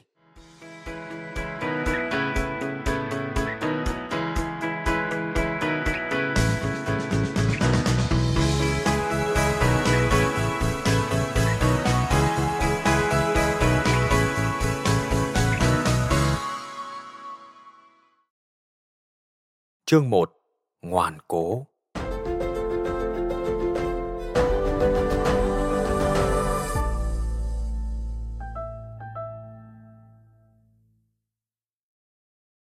Bốn người đàn ông mang quốc tịch Mỹ, Nga, Trung Quốc và Israel đang đứng tại góc phố. Một phóng viên tiến đến hỏi, Thứ lỗi cho tôi, xin các vị vui lòng cho biết ý kiến về nạn thiếu hụt lương thực hiện nay. Người Mỹ trả lời, thiếu hụt nghĩa là gì? Người Trung Quốc ngạc nhiên. Lương thực là gì? Người Nga thắc mắc. Ý kiến là gì? Người Israel hỏi lại. Thế nào là xin thứ lỗi? Theo Mike Lake, 2000 năm. Scott Thompson nhìn đồng hồ. Ông có hàng núi công việc phải giải quyết xong vào cuối tuần. Thế mà giờ đã là thứ năm. Thompson là con người của công việc. Ông là chủ tịch kiêm cựu giám đốc công nghệ của PayPal hệ thống thanh toán trực tuyến qua Internet lớn nhất thế giới. Ông đang điều hành một trang web giải pháp để kiểm tra và sử dụng thẻ tín dụng. Nhưng ông đã hứa dành cho một chàng trai trẻ 20 phút để lắng nghe anh ta trình bày về giải pháp đối phó với nạn lừa đảo thanh toán trực tuyến, gian lận thẻ tín dụng và đánh cắp các thông tin điện tử khác. Svacek không có dáng vẻ ngạo mạn của một doanh nhân mới khởi nghiệp, cũng không có tính cách sôi nổi điển hình của một kỹ sư PayPal trẻ tuổi. Thompson không từ chối buổi gặp này chỉ bởi Benchmark Capital đã yêu cầu. Benchmark đã đầu tư khá nhiều vào eBay từ khi đây chỉ mới là trang web được vận hành từ máy chủ đặt tại căn hộ của người sáng lập, với mục đích duy nhất là phân phối sản phẩm hộp đựng đồ linh tinh hiệu PASS. Ngày nay eBay là công ty có giá trị 18 tỷ đô la cùng đội ngũ 16.000 nhân viên khắp thế giới. eBay là công ty mẹ của PayPal Benchmark dự định đầu tư vào công ty Frosensis của Sheikh đặt tại Israel. Nhằm đảm bảo mức độ an toàn cho thương vụ, một số đối tác bên Benchmark đã nhờ Thompson vốn hiểu biết về gian lận điện tử kiểm tra Sheikh. Cậu có ý tưởng gì, Spot? Thompson hỏi trong khi rất muốn kết thúc cuộc gặp càng sớm càng tốt. Đi lại loanh quanh như một người thiếu sự chuẩn bị cho một phút thuyết phục quyết định, Sheikh bắt đầu lặng lẽ rất đơn giản, chúng tôi tin rằng thế giới chỉ có hai loại người, tốt và xấu. Và bí quyết đánh bại nạn lừa đảo qua mạng là sàng lọc hai loại người này ngay trên Internet. Phải cố lắm Thompson mới không biểu lộ sự thất vọng. Điều này là quá sức chịu đựng. Trước PayPal, Thompson từng là nhà lãnh đạo cấp cao của gã khổng lồ thẻ tín dụng Visa. Một doanh nghiệp luôn bị ám ảnh với việc đối phó với nạn lừa đảo trực tuyến phần lớn đội ngũ nhân lực tại hầu hết các công ty thẻ tín dụng hoặc doanh nghiệp hoạt động trực tuyến đều có nhiệm vụ giả soát khách hàng mới, phát hiện lừa đảo và nhận diện tội phạm. Đây chính là nơi quyết định lợi nhuận của toàn bộ doanh nghiệp, là nơi xây dựng hoặc đánh mất lòng tin của khách hàng. Visa và hệ thống ngân hàng đối tác của tập đoàn này sở hữu hàng chục ngàn chuyên gia bảo mật. Riêng Visa đã có 2 ngàn, trong đó có khoảng 50 cá nhân giỏi nhất là kỹ sư có bằng tiến sĩ, tất cả chỉ để đối phó với những kẻ lừa đảo. Vậy mà giờ đây cậu nhóc này lại giao giảng về người tốt và kẻ xấu như thể nó là người đầu tiên tìm ra vấn đề vậy. Thompson gượng đáp. Nghe hay đấy, thế cậu định làm cách nào? Spot tiếp tục bằng giọng đậm chất ảnh. Người tốt thì hay để lộ dấu vết trên mạng. Đây gọi là dấu chân điện tử, vì họ không có gì để che giấu cả. Còn kẻ xấu thì không, vì chúng sẽ tìm cách ẩn mình. Tất cả những gì chúng ta cần làm là tìm ra các dấu chân. Nếu tìm ra chúng, ông có thể giảm mọi nguy cơ tiềm ẩn xuống mức chấp nhận được và ký bảo lãnh cho họ. Điều này thực sự rất đơn giản. Thompson bắt đầu nghĩ thằng nhóc với cái tên lạ lùng này không phải đến từ một quốc gia khác mà từ hành tinh khác thì đúng hơn. Chẳng lẽ nó không ý thức được rằng chống gian lận điện tử là cả một quá trình gian nan gồm nhiều công đoạn kiểm tra lý lịch, lục tìm lịch sử tín dụng và xây dựng những thuật toán phức tạp để xác định độ tin cậy hay sao? Nói như thế chẳng khác nào bước vào NASA và đặt câu hỏi tại sao các ông phải chế tạo tàu vũ trụ làm gì trong khi chỉ cần một ná bắn thun là đủ? Nhưng với sự tôn trọng dành cho benchmark, Thompson nghĩ rằng ông sẽ chiều theo thằng nhóc này vài phút nữa. Ông hỏi, cậu học được điều này ở đâu? Svart trả lời, nhờ kinh nghiệm truy lùng khủng bố. Đơn vị của cậu được giao nhiệm vụ hỗ trợ truy bắt những kẻ khủng bố bằng cách theo dõi các hoạt động trực tuyến của chúng. Những tên khủng bố sử dụng thông tin cá nhân giả để thực hiện các phi vụ chuyển tiền bất hợp pháp. Nhiệm vụ của Svart là tìm kiếm những thông tin này trên mạng. Thompson đã nghe quá đủ từ chuyên gia săn khủng bố này. Ông chỉ đơn giản hỏi, thế cậu đã thử thực hiện điều đó chưa? Thưa rồi, Svart đáp bằng vẻ mặt tự tin.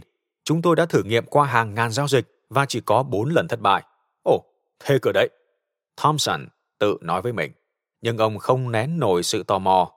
Ông hỏi, điều này mất bao lâu?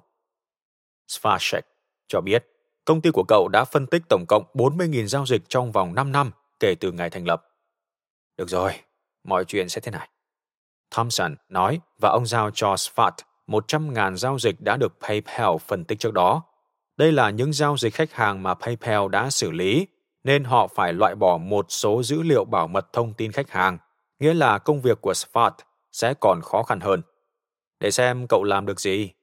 Thompson đề nghị, và trả kết quả cho chúng tôi. Chúng tôi sẽ đối chiếu kết quả của cậu với kết quả của công ty. Thompson thầm nghĩ, công ty của Svart mất 5 năm để giải quyết 40.000 trường hợp thì ông sẽ không gặp lại thằng bé trong thời gian sắp tới. Nhưng Thompson không đòi hỏi điều gì thiếu công bằng cả. Đây là phép thử cần thiết để xác định hệ thống kỳ lạ của một thằng nhóc có thể làm nên trò chống gì ở thế giới thực không. 40.000 giao dịch trước đây của Frosensis đều được xử lý bằng tay. Svart hiểu rằng để giải quyết được thử thách từ phía PayPal, cậu sẽ phải tự động hóa hệ thống của mình để đáp ứng khối lượng giao dịch phải xử lý, giữ nguyên độ tin cậy và phải ngấu nghiến chúng trong khoảng thời gian kỷ lục. Điều này đồng nghĩa với việc phải nhanh chóng làm lại từ đầu hệ thống mà công ty của Spot đã thử nghiệm suốt 5 năm qua. Thompson bàn giao dữ liệu cho Svart vào thứ năm. Tôi nhận thấy mình không cùng quan điểm với Benchmark. Tôi tưởng rằng mình sẽ không gặp lại Svart nữa, ít nhất là trong nhiều tháng. Thompson nhớ lại nên ông vô cùng ngạc nhiên khi nhận được email từ Israel vào Chủ nhật, trong đó viết Chúng tôi xong rồi. Thompson không tin điều đó. Việc đầu tiên ông làm trong sáng sớm ngày thứ hai là chuyển toàn bộ công trình của Svart cho đội ngũ kỹ sư có bằng tiến sĩ để kiểm nghiệm và phải mất đến một tuần để đối chiếu kết quả của Svart với PayPal. Đến thứ tư, đội kỹ sư của Thompson đã rất kinh ngạc với những gì họ thấy. Nhóm của Svart cho ra kết quả chính xác hơn nhiều so với những gì PayPal đã làm được trong thời gian ngắn và với những dữ liệu đã bị cắt xén. Sự khác biệt đặc biệt hiện rõ trên những giao dịch từng khiến PayPal gặp rắc rối. Cụ thể, FrawSenses đạt tỷ lệ chính xác cao hơn 17%. Đúng hơn, đây là những hồ sơ khách hàng đã bị PayPal từ chối. Song giờ PayPal biết họ đã lầm. Đây đều là những khách hàng tốt. Chúng tôi đã sai lầm khi từ chối họ. Nhưng làm thế nào mà họ không lọt qua hệ thống của Swat? Thompson đặt câu hỏi. Thompson nhận ra ông đang đứng trước một công cụ thật sự nguyên bản để chống lại nạn gian lận qua Internet. Tôi chỉ biết ngồi đó và sững người vì kinh ngạc. Thompson hồi tưởng lại. chúng tôi là doanh nghiệp giỏi nhất trong lĩnh vực quản lý rủi ro, nhưng lại bị một đội ngũ chỉ với 55 nhân viên người Israel đánh bại với lý thuyết phân biệt người tốt kẻ xấu. Với ít dữ liệu hơn PayPal, FrawSenses có thể dự đoán chính xác ai là khách hàng tốt và ai không. Ông ước tính vào thời điểm đó, mức độ hiệu quả trong hệ thống của FrawSenses đã đi trước PayPal đến 5 năm.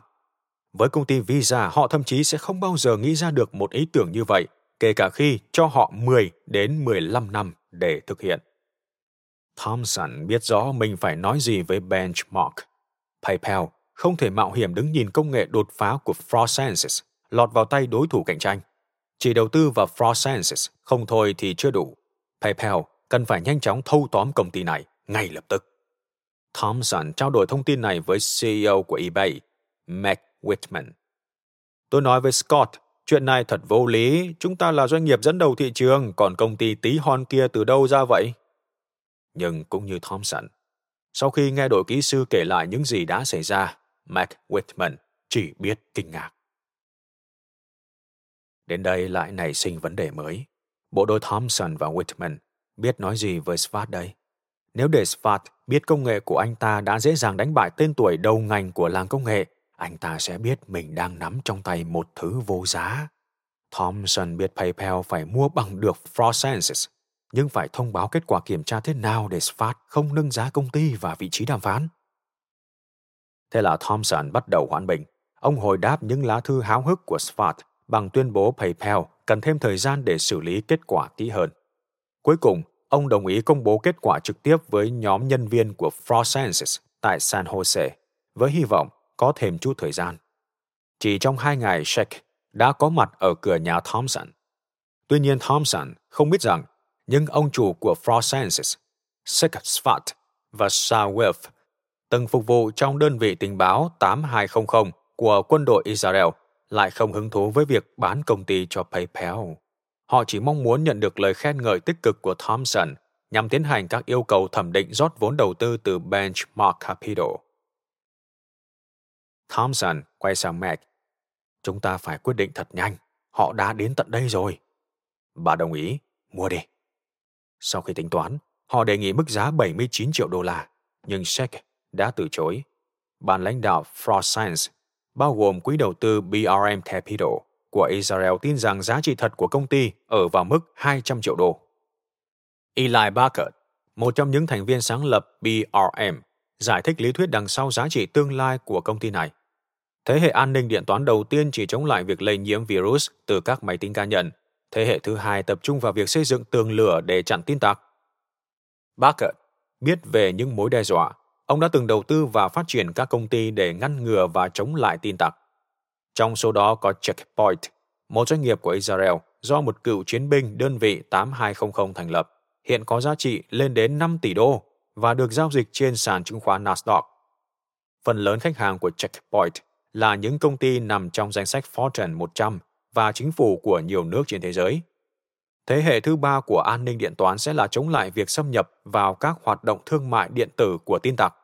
Và đây cũng là thị trường lớn nhất, Bucket cho biết thêm.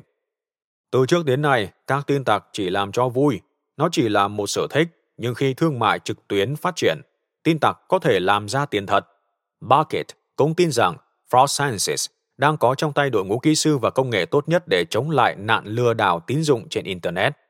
Bạn phải hiểu tâm lý của người Israel. Một khi bạn phát triển công nghệ để truy lùng khủng bố, khi rất nhiều sinh mạng vô tội tùy thuộc vào kết quả tìm kiếm thì việc lùng bắt vài tên trộm chỉ là trò trẻ con. Sau vài ngày đàm phán, Thompson và Sheck đồng ý con số 169 triệu đô la. Theo lời kể của Thompson, PayPal hy vọng có thể mua Frost Sciences với mức giá thấp hơn. Khi đàm phán và Spot đưa ra giá cao hơn, ông cho rằng đó chỉ là con số không căn cứ.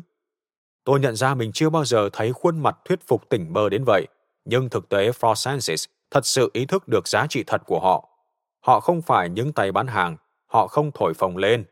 Watt đã chơi bài ngửa, anh ta chỉ đơn giản nói với chúng tôi rằng đó là giải pháp của chúng tôi và chúng tôi biết nó là tốt nhất. Mức giá đưa ra là hoàn toàn xứng đáng. Thế là xong. Đây là vấn đề sự thật mà bạn không được thấy thường xuyên, Thompson tâm sự. Không lâu sau đó, Thompson có chuyến ghé thăm công ty ông vừa mua bằng máy bay. Khoảng 45 phút cuối của chuyến bay kéo dài 20 tiếng từ San Francisco. Ông nhấm nháp chút cà phê để lấy lại sự tỉnh táo và tình cờ nhìn thấy quỹ đạo bay trên bản đồ. Ông có thể thấy biểu tượng máy bay nhỏ xíu ở chặng cuối đường bay là Tel Aviv.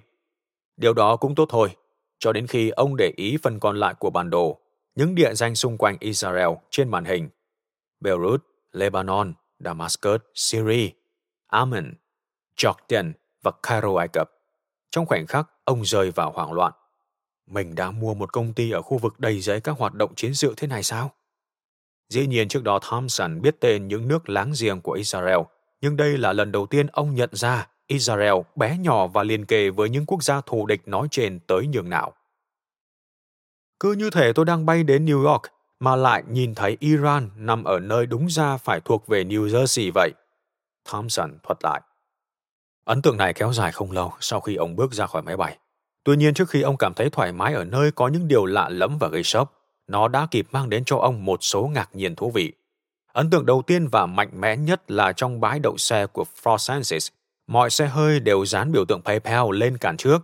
Bạn không bao giờ chứng kiến một lòng tự hào và lòng nhiệt tình lớn đến thế ở một công ty Mỹ. Thompson nói. Ấn tượng thứ hai đập thẳng vào Thompson chính là thái độ của nhân viên Frost Sciences trong buổi họp toàn công ty mà ông phát biểu. Mọi gương mặt đều quay sang nhìn ông chăm chú, không một ai nhắn tin, lướt web hay ngủ gật. Bầu không khí còn nóng lên khi bắt đầu vào màn thảo luận. Thompson hồi tưởng lại. Mọi câu hỏi đều rất sắc sảo. Tôi thật sự bất ngờ vì chưa bao giờ nhận thấy những quan sát độc đáo như vậy, từng điều một. Họ không phải là đồng nghiệp hay cấp quản lý, họ chỉ là những nhân viên trẻ tuổi. Thế nhưng không một ai tự ti về những thách thức logic mà chúng tôi đã làm nhiều năm ở PayPal tôi chưa bao giờ chứng kiến một thái độ tập trung thẳng thắn và không ngại ngần như thế trong đời mình. Đến mức tôi đã tự hỏi, ai đang làm việc cho ai? Những gì Scott Thompson vừa trải nghiệm chính là liều thuốc đầu tiên của người Israel về tinh thần, Hespa. Theo học giả Do Thái Leo Rosten mô tả tiếng Isdis, thứ ngôn ngữ Slaver của người Đức đã thất truyền từ lâu. Hespa có nghĩa là táo bạo, gai góc, trắng trợn, thần kinh vô liêm sỉ mà không ngôn từ nào có thể miêu tả chính xác. Người nước ngoài sẽ chứng kiến sự cà gan này ở bất kỳ đâu trên đất Israel. Trong cách các sinh viên đại học nói chuyện với giảng viên, nhân viên thách thức ông chủ, binh lính chất vấn sĩ quan chỉ huy và thư ký sửa lưng các bộ trưởng chính phủ. Tuy nhiên, đối với người Israel, đây không phải là sự cả gan mà là điều hết sức bình thường. Người Israel học được rằng tính quyết đoán này là điều bình thường tính trầm lặng sẽ là nguy cơ bị tụt lại phía sau, dù là ở nhà riêng, trên giảng đường hay trong quân đội. Điều này đặc biệt rõ trong cách người Israel gọi tiền nhau. John Medved, một nhà đầu tư mạo hiểm và là doanh nhân người Israel, thích trích dẫn những gì ông gọi là phong vũ biểu biệt danh. Bạn có thể hiểu được nhiều về bản chất một xã hội thông qua cách người dân gọi tên giới lãnh đạo của họ. Israel là nước duy nhất trên thế giới mà mọi nhân vật nắm quyền bao gồm cả thủ tướng và các tướng lĩnh trong quân đội đều được mọi người kể cả dân chúng gọi bằng biệt hiệu. Cụ thể, biệt danh của Thủ tướng Benjamin Netanyahu và Ariel Sharon lần lượt là Bibi và Eric. Một cựu lãnh đạo đảng lao động là Benjamin Ben Eliezer có biệt danh Ford. Vị tham mưu trưởng trong quân đội Israel gần đây là Moshe Levi sở hữu biệt danh Moshe Vihetzi, nghĩa là Moshe và một nửa, do ông này cao đến 1,98 mét.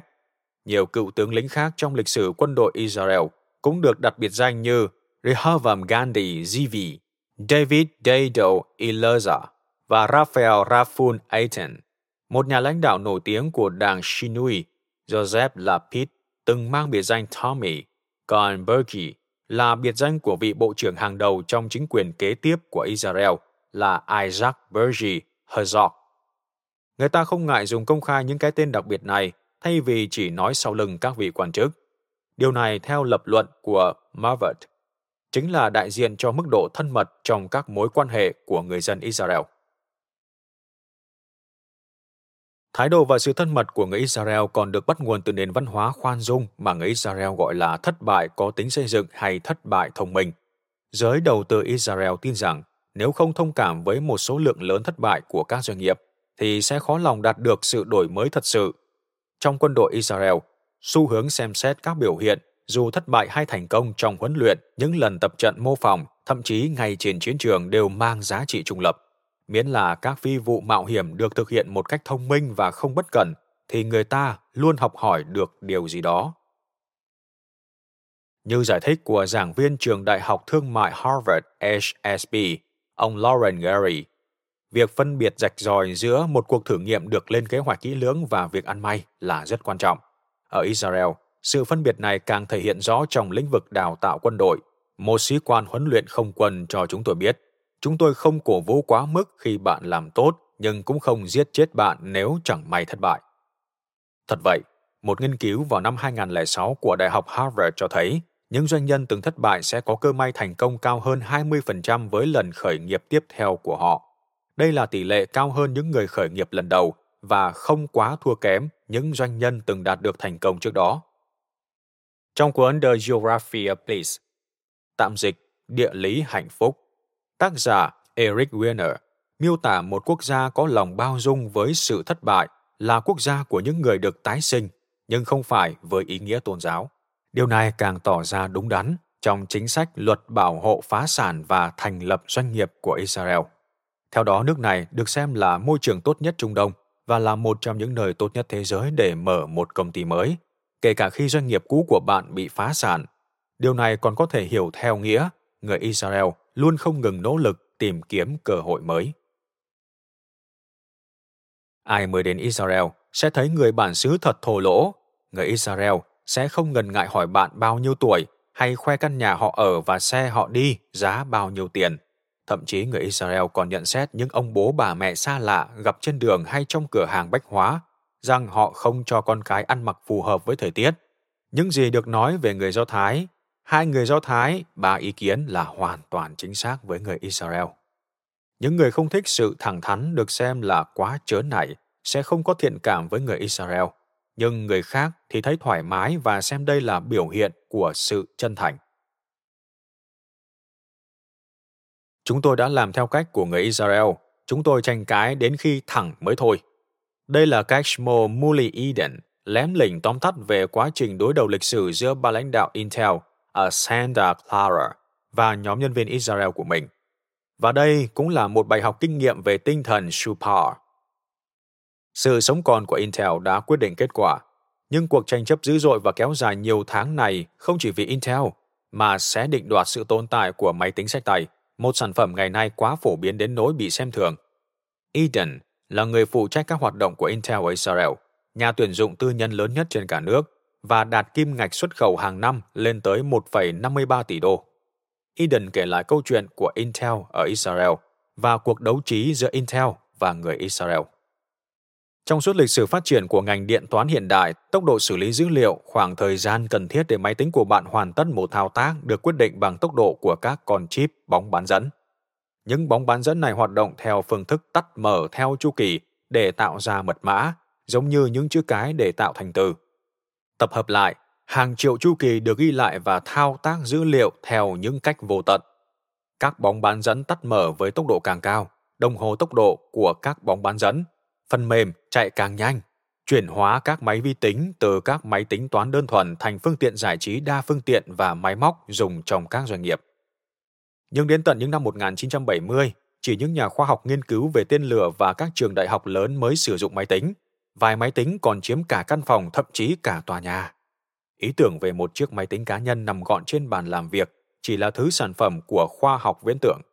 Song mọi thứ bắt đầu thay đổi vào năm 1980, khi nhóm Haifa của Intel thiết kế ra con chip 8088 với các bóng bán dẫn có thể tắt mở khoảng 5 triệu lần mỗi giây, tương đương 4,77 MHz, và có kích thước đủ nhỏ để tạo ra máy tính dùng trong văn phòng và nhà riêng. Tập đoàn IBM sau đó đã chọn chip 8088 của Intel làm não bộ cho máy tính cá nhân hay PC đầu tiên của hãng này, mở ra một kỷ nguyên mới cho máy tính. Đây cũng là một đột phá vượt bậc của Intel. Phóng viên Michael Malone nhận xét. Với hợp đồng của IBM, Intel đã chiến thắng trong cuộc chiến vì xử lý. Từ đó trở đi, công nghệ điện toán ngày càng thu nhỏ về kích thước và nhanh hơn về tốc độ xử lý. Vào năm 1986, nhà máy sản xuất duy nhất tại nước ngoài của Intel ở Jerusalem đã cho ra đời chip 386 đạt tốc độ 33 MHz. Dù chỉ là một phần nhỏ so với tốc độ của bộ chip ngày nay, song tại thời điểm đó Intel đã gọi đây là một con chip siêu nhanh, gấp 7 lần chip 8088. Intel đã vững vàng trên lộ trình mà người đồng sáng lập hãng là Gordon Moore đã dự đoán. Cứ sau 12 đến 24 tháng, số lượng bóng bán dẫn lắp đặt trong con chip sẽ giảm một nửa, còn tốc độ thì tăng gấp đôi. Câu nói này còn được biết đến với tên gọi định luật Moore. Như vậy, ngành công nghiệp vi xử lý đã được xây dựng trên nhận thức này, cho ra đời những thế hệ chip ngày càng mạnh hơn. IBM, Forward và giới báo chí trong lĩnh vực kinh doanh cũng nhanh chóng nhập cuộc, với tốc độ và số lượng bóng bán dẫn giờ đây là tiêu chuẩn để xác định sức mạnh của một con chip. Quá trình này kéo dài đến năm 2000, thời điểm xuất hiện một yếu tố khác, năng lượng. Đúng như Moore dự đoán, chip ngày càng nhỏ hơn và nhanh hơn, song chúng cũng tiêu thụ nhiều điện năng hơn và do đó tỏa nhiệt nhiều hơn, trở thành một vấn đề thật sự đáng quan ngại. Giải pháp khả thi nhất là dùng quạt, nhưng với máy tính sách tay thì quạt quá lớn để lắp đặt vào bên trong. Các chuyên gia trong ngành gọi vấn đề hóc búa này là bức tường năng lượng. Những kỹ sư người Israel của Intel là nhóm đầu tiên trong công ty nhận thấy điều này. Đội ngũ hai pha của Intel đã mất trắng nhiều đêm với cà phê nóng, đồ ăn nguội và những cuộc thảo luận chi tiết để vượt qua bức tường năng lượng. Họ đã tập trung hơn bất kỳ ai trong ngành công nghiệp di động, thiết kế chip cho máy tính sách tay và các thiết bị cầm tay khác. Nhận thấy khuynh hướng này, Intel đã giao cho chi nhánh Israel chịu trách nhiệm phát triển những chip di động cho cả tập đoàn. Nhưng thậm chí khi đã được giao trọng trách này, nhóm kỹ sư Israel vẫn không chịu thỏa hiệp để làm việc theo phong cách Intel. David Perlmutter, giám đốc Intel Israel cho biết, thậm chí trước cả khi được giao nhiệm vụ như một nhóm di động, nhóm phát triển ở Israel đã luôn đề xuất các giải pháp cho bộ vi xử lý di động, trái ngược với những quan niệm truyền thống ở Intel.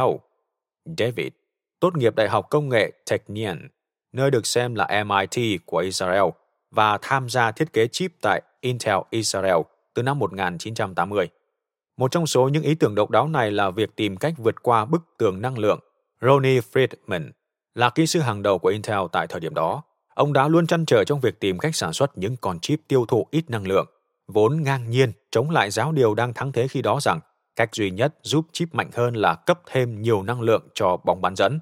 Ông nghĩ điều này hơi giống việc bắt động cơ xe hơi làm việc nhiều hơn để giúp xe chạy nhanh hơn.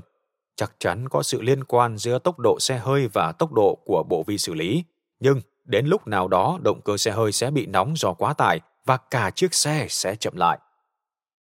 Friedman cùng đội ngũ kỹ sư Israel đã tìm ra giải pháp tương tự như quá trình sang số của xe hơi. Người lái vẫn đảm bảo được tốc độ xe trong khi động cơ chạy chậm lại. Trong một con chip, điều này được thực hiện theo cách khác. Họ phân tách các lệnh được gửi đến con chip, nhưng hiệu quả thì vẫn thế.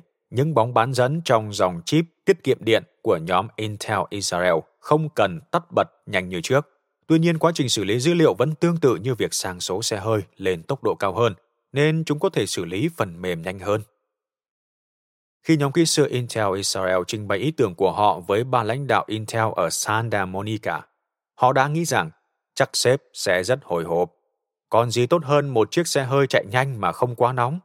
Tuy nhiên, điều được nhóm Israel nhìn nhận như một tài sản, rằng động cơ sẽ chậm hơn. Ba lãnh đạo Intel lại coi đó là rắc rối lớn. Suy cho cùng, toàn bộ ngành công nghiệp bán dẫn khi đó đã đánh giá sức mạnh và giá trị của một con chip bằng cách đo tốc độ xử lý hay đồng hồ tốc độ.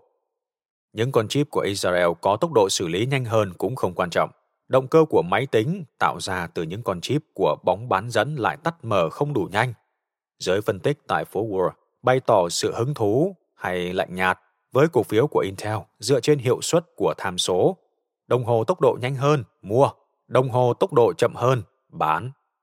Những ai cố gắng thuyết phục ngành công nghiệp và giới báo chí rằng số liệu này đã lỗi thời là kẻ thua cuộc. Đặc biệt khi chính Intel là nơi đã tạo ra nó thông qua định luật Moore. Sự gắn bó của phản xạ có điều kiện với đồng hồ tốc độ. Nó tương tự như việc thuyết phục hãng xe Ford từ bỏ việc tìm kiếm thông số mã lực mạnh hơn hoặc nói với hãng Tiffany's rằng kích cỡ cara chẳng là gì. Chúng tôi bị bật ra khỏi bánh xe thời đại, đồng hồ tốc độ là vua và chúng tôi là kẻ ngoài lề. Ronnie Friedman hồi tưởng lại. trưởng bộ phận chip của Intel Paul Otellini đã ra sức hủy toàn bộ dự án. Học thuyết về thông số tốc độ đã ăn sâu vào não của ba lãnh đạo Intel và họ không có ý định tổ chức một cuộc hội thảo về việc nên hay không nên thay đổi điều đó. Hội thảo là một phần của văn hóa Israel, vốn có từ thời lập quốc. Từ cuối tháng 3 đến cuối tháng 5 năm 1947, David Ben-Gurion, được đánh giá là George Washington của Israel, đã tiến hành điều tra thực trạng vũ trang của người Do Thái Palestine trong sự tiên đoán của một cuộc chiến chắc chắn sẽ xảy ra nếu Israel dám tuyên bố độc lập. Ông đã dành nhiều thời gian để gặp gỡ, thăm dò và lắng nghe các cá nhân trong giới quân sự thuộc mọi cấp bậc. Hơn 6 tháng trước khi Liên Hợp Quốc quyết định thông qua kế hoạch chia tách Palestine thành hai quốc gia, một nhà nước Do Thái và một nhà nước Ả Rập. Ben Gurion đã nhận thức sâu sắc rằng giai đoạn tiếp theo trong mối xung đột Ả Rập-Israel sẽ khác xa với cuộc chiến mà quân đội Do Thái tham gia từ trước khi thành lập nhà nước Israel chính thức. Do vậy, họ cần lùi lại giữa những tranh cãi đang diễn ra để lập kế hoạch đối phó với những mối đe dọa cận kề. Kết thúc buổi hội thảo, Ben Gurion đã viết về sự tự tin và sẵn sàng của những người lính như sau. Chúng ta phải thực hiện nhiệm vụ khó khăn, lay chuyển tận gốc những người vẫn đã và đang nghĩ rằng họ đang có thứ gì đó. Thực tế họ chẳng có gì, họ có ý chí, họ có năng lực tiềm ẩn, nhưng họ cũng cần ý thức rằng có bột mới gột nên hồ. Dĩ nhiên, O'Tellini của Intel không biết đến câu chuyện này, nhưng nhóm kỹ sư Israel gửi đến ông một thông điệp tương tự. Họ đã nhìn thấy trước viễn cảnh Intel ngày càng tiến gần tới bức tường năng lượng. Thay vì thụ động, chờ để hút vào nó, nhóm kỹ sư Israel muốn O'Tellini tránh điều đó bằng cách lùi lại một chút, bỏ lại những tư duy thông thường và xem xét sự thay đổi mang tính căn bản trong chiến lược công nghệ của Intel. Theo một số người nhận được sự quấy dày của nhóm kỹ sư Intel Israel, các CEO ở Santa Clara đã muốn bóp chết nhóm Israel. Đội ngũ nhân viên Israel đã trải qua chuyến bay 20 giờ giữa Tel Aviv và California. Thường xuyên đến nỗi dường như họ có mặt ở khắp nơi, sẵn sàng dồn các vị CEO ở hành lang hoặc thậm chí trong nhà vệ sinh hoặc bất kỳ đâu để tranh luận về trường hợp của họ. David Perlmutter dành một tuần mỗi tháng để có mặt tại đại bản doanh Santa Clara và dành phần lớn thời gian để nhấn mạnh về trường hợp của nhóm Israel nhằm thuyết phục các sếp giữ lại dự án của họ. Một luận điểm được phía Israel nhấn mạnh là việc dẹp bỏ học thuyết về thông số đồng hồ tốc độ, tuy không phải là không có rủi ro, nhưng nếu cứ giữ lại tư duy này sẽ còn gây nguy hiểm hơn. Nói như Dov Froman, người sáng lập Intel Israel, nỗi sợ hãi mất mát luôn lớn hơn niềm hy vọng nhận được. Froman đã cố gắng rất lâu để nuôi dưỡng văn hóa tranh luận và không nhất trí tại Intel Israel, và ông hy vọng rằng đặc tính này sẽ ảnh hưởng tới Santa Clara. Mục tiêu của người lãnh đạo, ông nói, là tối đa hóa sự chịu đựng trong khi khuyến khích sự bất đồng chính kiến. Khi một tổ chức đang trong thời kỳ khủng hoảng, thiếu sự chịu đựng là vấn đề lớn.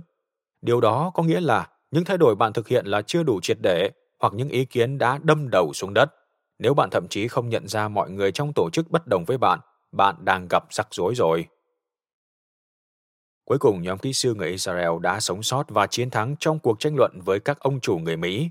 Một CEO của Intel nhớ lại. Mỗi lần xuất hiện, họ lại có những kết quả nghiên cứu và dữ liệu tốt hơn, thuyết phục hơn. Dần dần, họ đã đưa ra những lập luận vững chắc về hướng phát triển cho ngành công nghiệp này. Nhóm Israel đã nói với các nhà quản lý rằng Intel hoặc là phát triển theo hướng đó và dẫn đầu hoặc sẽ bị lỗi thời. Cuối cùng thì O'Tellini lần này với cương vị CEO đã thay đổi ý định. Thật khó để phản bác lại công trình nghiên cứu áp đảo của nhóm kỹ sư người Israel, chưa kể đến sự bền bỉ của họ. Vào tháng 3 năm 2003, dòng chip mới có mã là Benias, được đặt theo tên mùa xuân ở phía bắc Israel, đã được đưa ra thị trường dưới dạng chip Sentinel dành cho máy tính sách tay. Benias nghĩa là mùa xuân trong tiếng Hebrew của người Do Thái.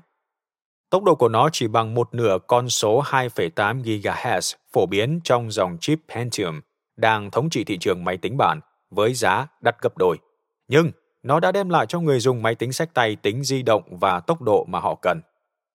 Việc chuyển sang dùng thiết kế của nhóm kỹ sư Israel được Intel và giới công nghệ gọi là bước ngoặt khôn ngoan. vì nó là cách tiếp cận hoàn toàn khác biệt so với phương pháp truyền thống là nỗ lực tăng tốc độ của chip, nhưng lại bỏ qua yếu tố quan trọng là lượng nhiệt tỏa ra và mức tiêu tốn điện năng. Sau này Intel đã áp dụng mô hình khôn ngoan này không chỉ cho chip di động mà còn cho các thế hệ chip tiếp theo dành cho máy tính để bàn. Khi nhìn lại, điều ấn tượng nhất về chiến dịch của nhóm Israel cho thiết kế mới chính là những kỹ sư này không chỉ cố gắng hoàn thành công việc của họ, họ quan tâm đến tương lai của cả công ty. Cuộc chiến này không phải để phân thắng thua trong nội bộ Intel, mà là để thắng trong cuộc chiến với các đối thủ.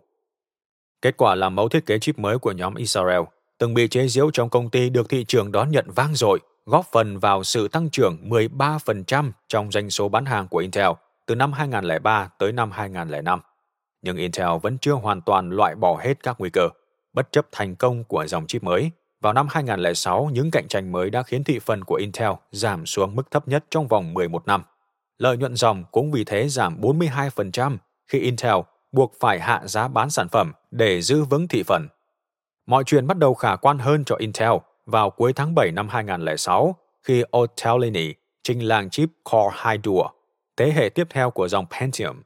Đây là dòng chip áp dụng bước ngoặt khôn ngoan của nhóm nghiên cứu Israel kết hợp với một công nghệ mới khác cũng do nhóm Israel phát minh là công nghệ lõi kép, giúp tăng hiệu năng của dòng chip mới mạnh hơn bao giờ hết. Đây là những bộ vi xử lý tốt nhất mà chúng tôi từng thiết kế và phát triển. Sản phẩm này không chỉ là một thay đổi mang tính nền tảng, mà còn là bước nhảy vọt mang tính cách mạng. O'Tallini nói với 500 thính giả tại một buổi liên hoan ở đại bản doanh Santa Clara của Intel. Ông vừa dứt lời, trên màn hình lớn lập tức hiện ra những kỹ sư đáng tự hào đã làm nên con chip mới. Họ đang ăn mừng thành công từ nhà máy Haifa, Israel thông qua sóng vệ tinh. Cổ phiếu của Intel đã giảm 19% trong cả năm thì sau lễ công bố sản phẩm mới vào tháng 7, con số này liên nhảy vọt lên 16%. Trên đà chiến thắng, Intel liên tục cho ra mắt 40 mẫu chip mới trong vòng 100 ngày tiếp theo. Phần lớn trong số này vẫn dựa trên thiết kế của nhóm kỹ sư Israel, Ronnie Friedman. Người hiện vẫn làm việc tại Haifa và là lãnh đạo những nhóm phát triển sản phẩm của Intel trên khắp thế giới cho biết. Thật không thể tin, chỉ mới vài năm trước, không ai thèm quan tâm đến sản phẩm của chúng tôi. Còn giờ đây, chúng tôi đang tạo ra những bộ chip đóng góp phần lớn vào doanh thu của Intel. Đơn vị ban đầu chỉ là một chi nhánh hẻo lánh giờ lại trở thành phao cứu sinh cho Intel. Doug Freeman, chuyên viên phân tích của American Technology Research, nhận xét nhóm kỹ sư Israel đã cứu sống tập đoàn Intel. Nếu các nhân viên bậc trung tại Haifa không dám thách thức cấp trên của công ty, hẳn vị thế toàn cầu của Intel ngày nay đã giảm sút rất nhiều. Việc giải thành công bài toán bức tường năng lượng của nhóm kỹ sư Israel còn tạo ra một thành tựu tích cực khác. Chúng ta thường không nghĩ rằng máy tính tiêu thụ nhiều năng lượng. Chúng ta thường bật máy tính suốt ngày, nhưng một lượng lớn máy tính thì vẫn tốn điện. John Skinner, CEO phụ trách bộ phận công nghệ sạch của Intel, đã tính toán lượng điện năng mà bộ vi xử lý của Intel có thể đã tiêu tốn nếu công ty vẫn tiếp tục sản xuất chúng theo cách cũ. Thay vì có bước ngoặt khôn ngoan về phía thiết kế tiết kiệm điện năng của nhóm Israel, một khoản tiết kiệm 20 terawatt điện chỉ trong hơn 2 năm rưỡi. Đây là sản lượng điện đủ thắp sáng cho 22 triệu bóng đèn loại 100W liên tục 24 giờ mỗi ngày, 7 ngày một tuần trong suốt một năm liền. Trong báo cáo của mình, Skinner viết, Chúng tôi đã tiết kiệm được 2 tỷ đô la Mỹ chi phí năng lượng. Con số này đủ để xây vài nhà máy nhiệt điện. Chúng tôi rất tự hào đã giảm được đáng kể lượng khí thải CO2 của công ty. Tuy nhiên, ý nghĩa trong câu chuyện Intel Israel không chỉ dừng lại ở việc nhóm kỹ sư Haifa đã đem lại một giải pháp cách mạng giúp vực dậy cả công ty. Một sáng kiến đơn lẻ vẫn chưa đủ để thuyết phục một ban lãnh đạo không khoan nhượng, phải sẵn sàng đưa nó lên cấp cao hơn thay vì ngoan ngoãn chấp nhận mọi mệnh lệnh truyền xuống. Nhưng hành động mạnh mẽ và táo bạo này từ đâu ra? Daddy Perlmutter hồi tưởng lại cú sốc của một đồng nghiệp Mỹ khi lần đầu tiên chứng kiến văn hóa công sở của người Israel. Khi thấy chúng tôi bước ra từ phòng họp, ai nấy mặt đỏ bừng vì la thét. Anh ấy hỏi tôi có chuyện gì vậy? Tôi trả lời, chẳng có gì hết. Chúng tôi đã đạt được vài kết quả tốt đẹp. Loại tranh luận quyết liệt bị ghét cay ghét đắng trong văn hóa kinh doanh của các quốc gia khác, nhưng với người Israel, đây là giải pháp tốt nhất để giải quyết một vấn đề. Một nhà đầu tư người Mỹ trong các doanh nghiệp mới thành lập của Israel nói, nếu có thể dẹp bỏ cái tôi ban đầu, bạn sẽ tạo ra bầu không khí rất thoải mái. trong các doanh nghiệp Israel hầu như không có hiện tượng nói xấu sau lưng. Bạn luôn biết mình đang đứng ở vị trí nào. Việc này cũng tránh mất thời gian cho những việc nhảm nhí khác. Sau này Perlmutter chuyển hẳn đến Santa Clara, trở thành phó chủ tịch phụ trách bộ phận điện toán di động của Intel. Bộ phận của ông tạo ra một nửa doanh thu cho toàn công ty. Ông nói, khi tôi quay về Israel, giống như quay về nền văn hóa xưa cũ của Intel vậy. Mọi chuyện dễ dàng hơn trong một quốc gia nơi sự lịch thiệp không quá quan trọng. Sự khác biệt trong văn hóa Mỹ và Israel lớn đến nỗi Intel đã bắt đầu tổ chức nhiều hội thảo giao lưu văn hóa để làm cầu nối. Molly Eden, nhân vật chủ trì các buổi hội thảo của Intel cho biết, sau khi sống ở Mỹ 5 năm, tôi có thể khẳng định điều độc đáo nhất của Israel là nền văn hóa. Người dân Israel không có văn hóa quá kỷ luật. Từ thuở sơ khai, chúng tôi đã được dạy phải luôn nghi ngờ cái có sẵn, phải luôn đặt câu hỏi, tranh luận về mọi vấn đề và sáng tạo. Cuối cùng ông kết luận, quản lý năm nhân viên người Israel luôn khó khăn hơn 50 người Mỹ, vì người Israel luôn thử thách bạn mọi lúc, bắt đầu bằng những câu hỏi như Tại sao ông là sếp của tôi? Tại sao tôi không phải sếp của ông? Mời bạn xem nguồn các tài liệu tham khảo của nhóm tác giả được đính kèm trên ứng dụng. Cảm ơn các bạn vì đã lắng nghe podcast Thư viện Sách Nói. Podcast này được sản xuất bởi Phonos, ứng dụng âm thanh số và sách nói có bản quyền dành cho người Việt. Hẹn gặp lại các bạn ở những tập tiếp theo.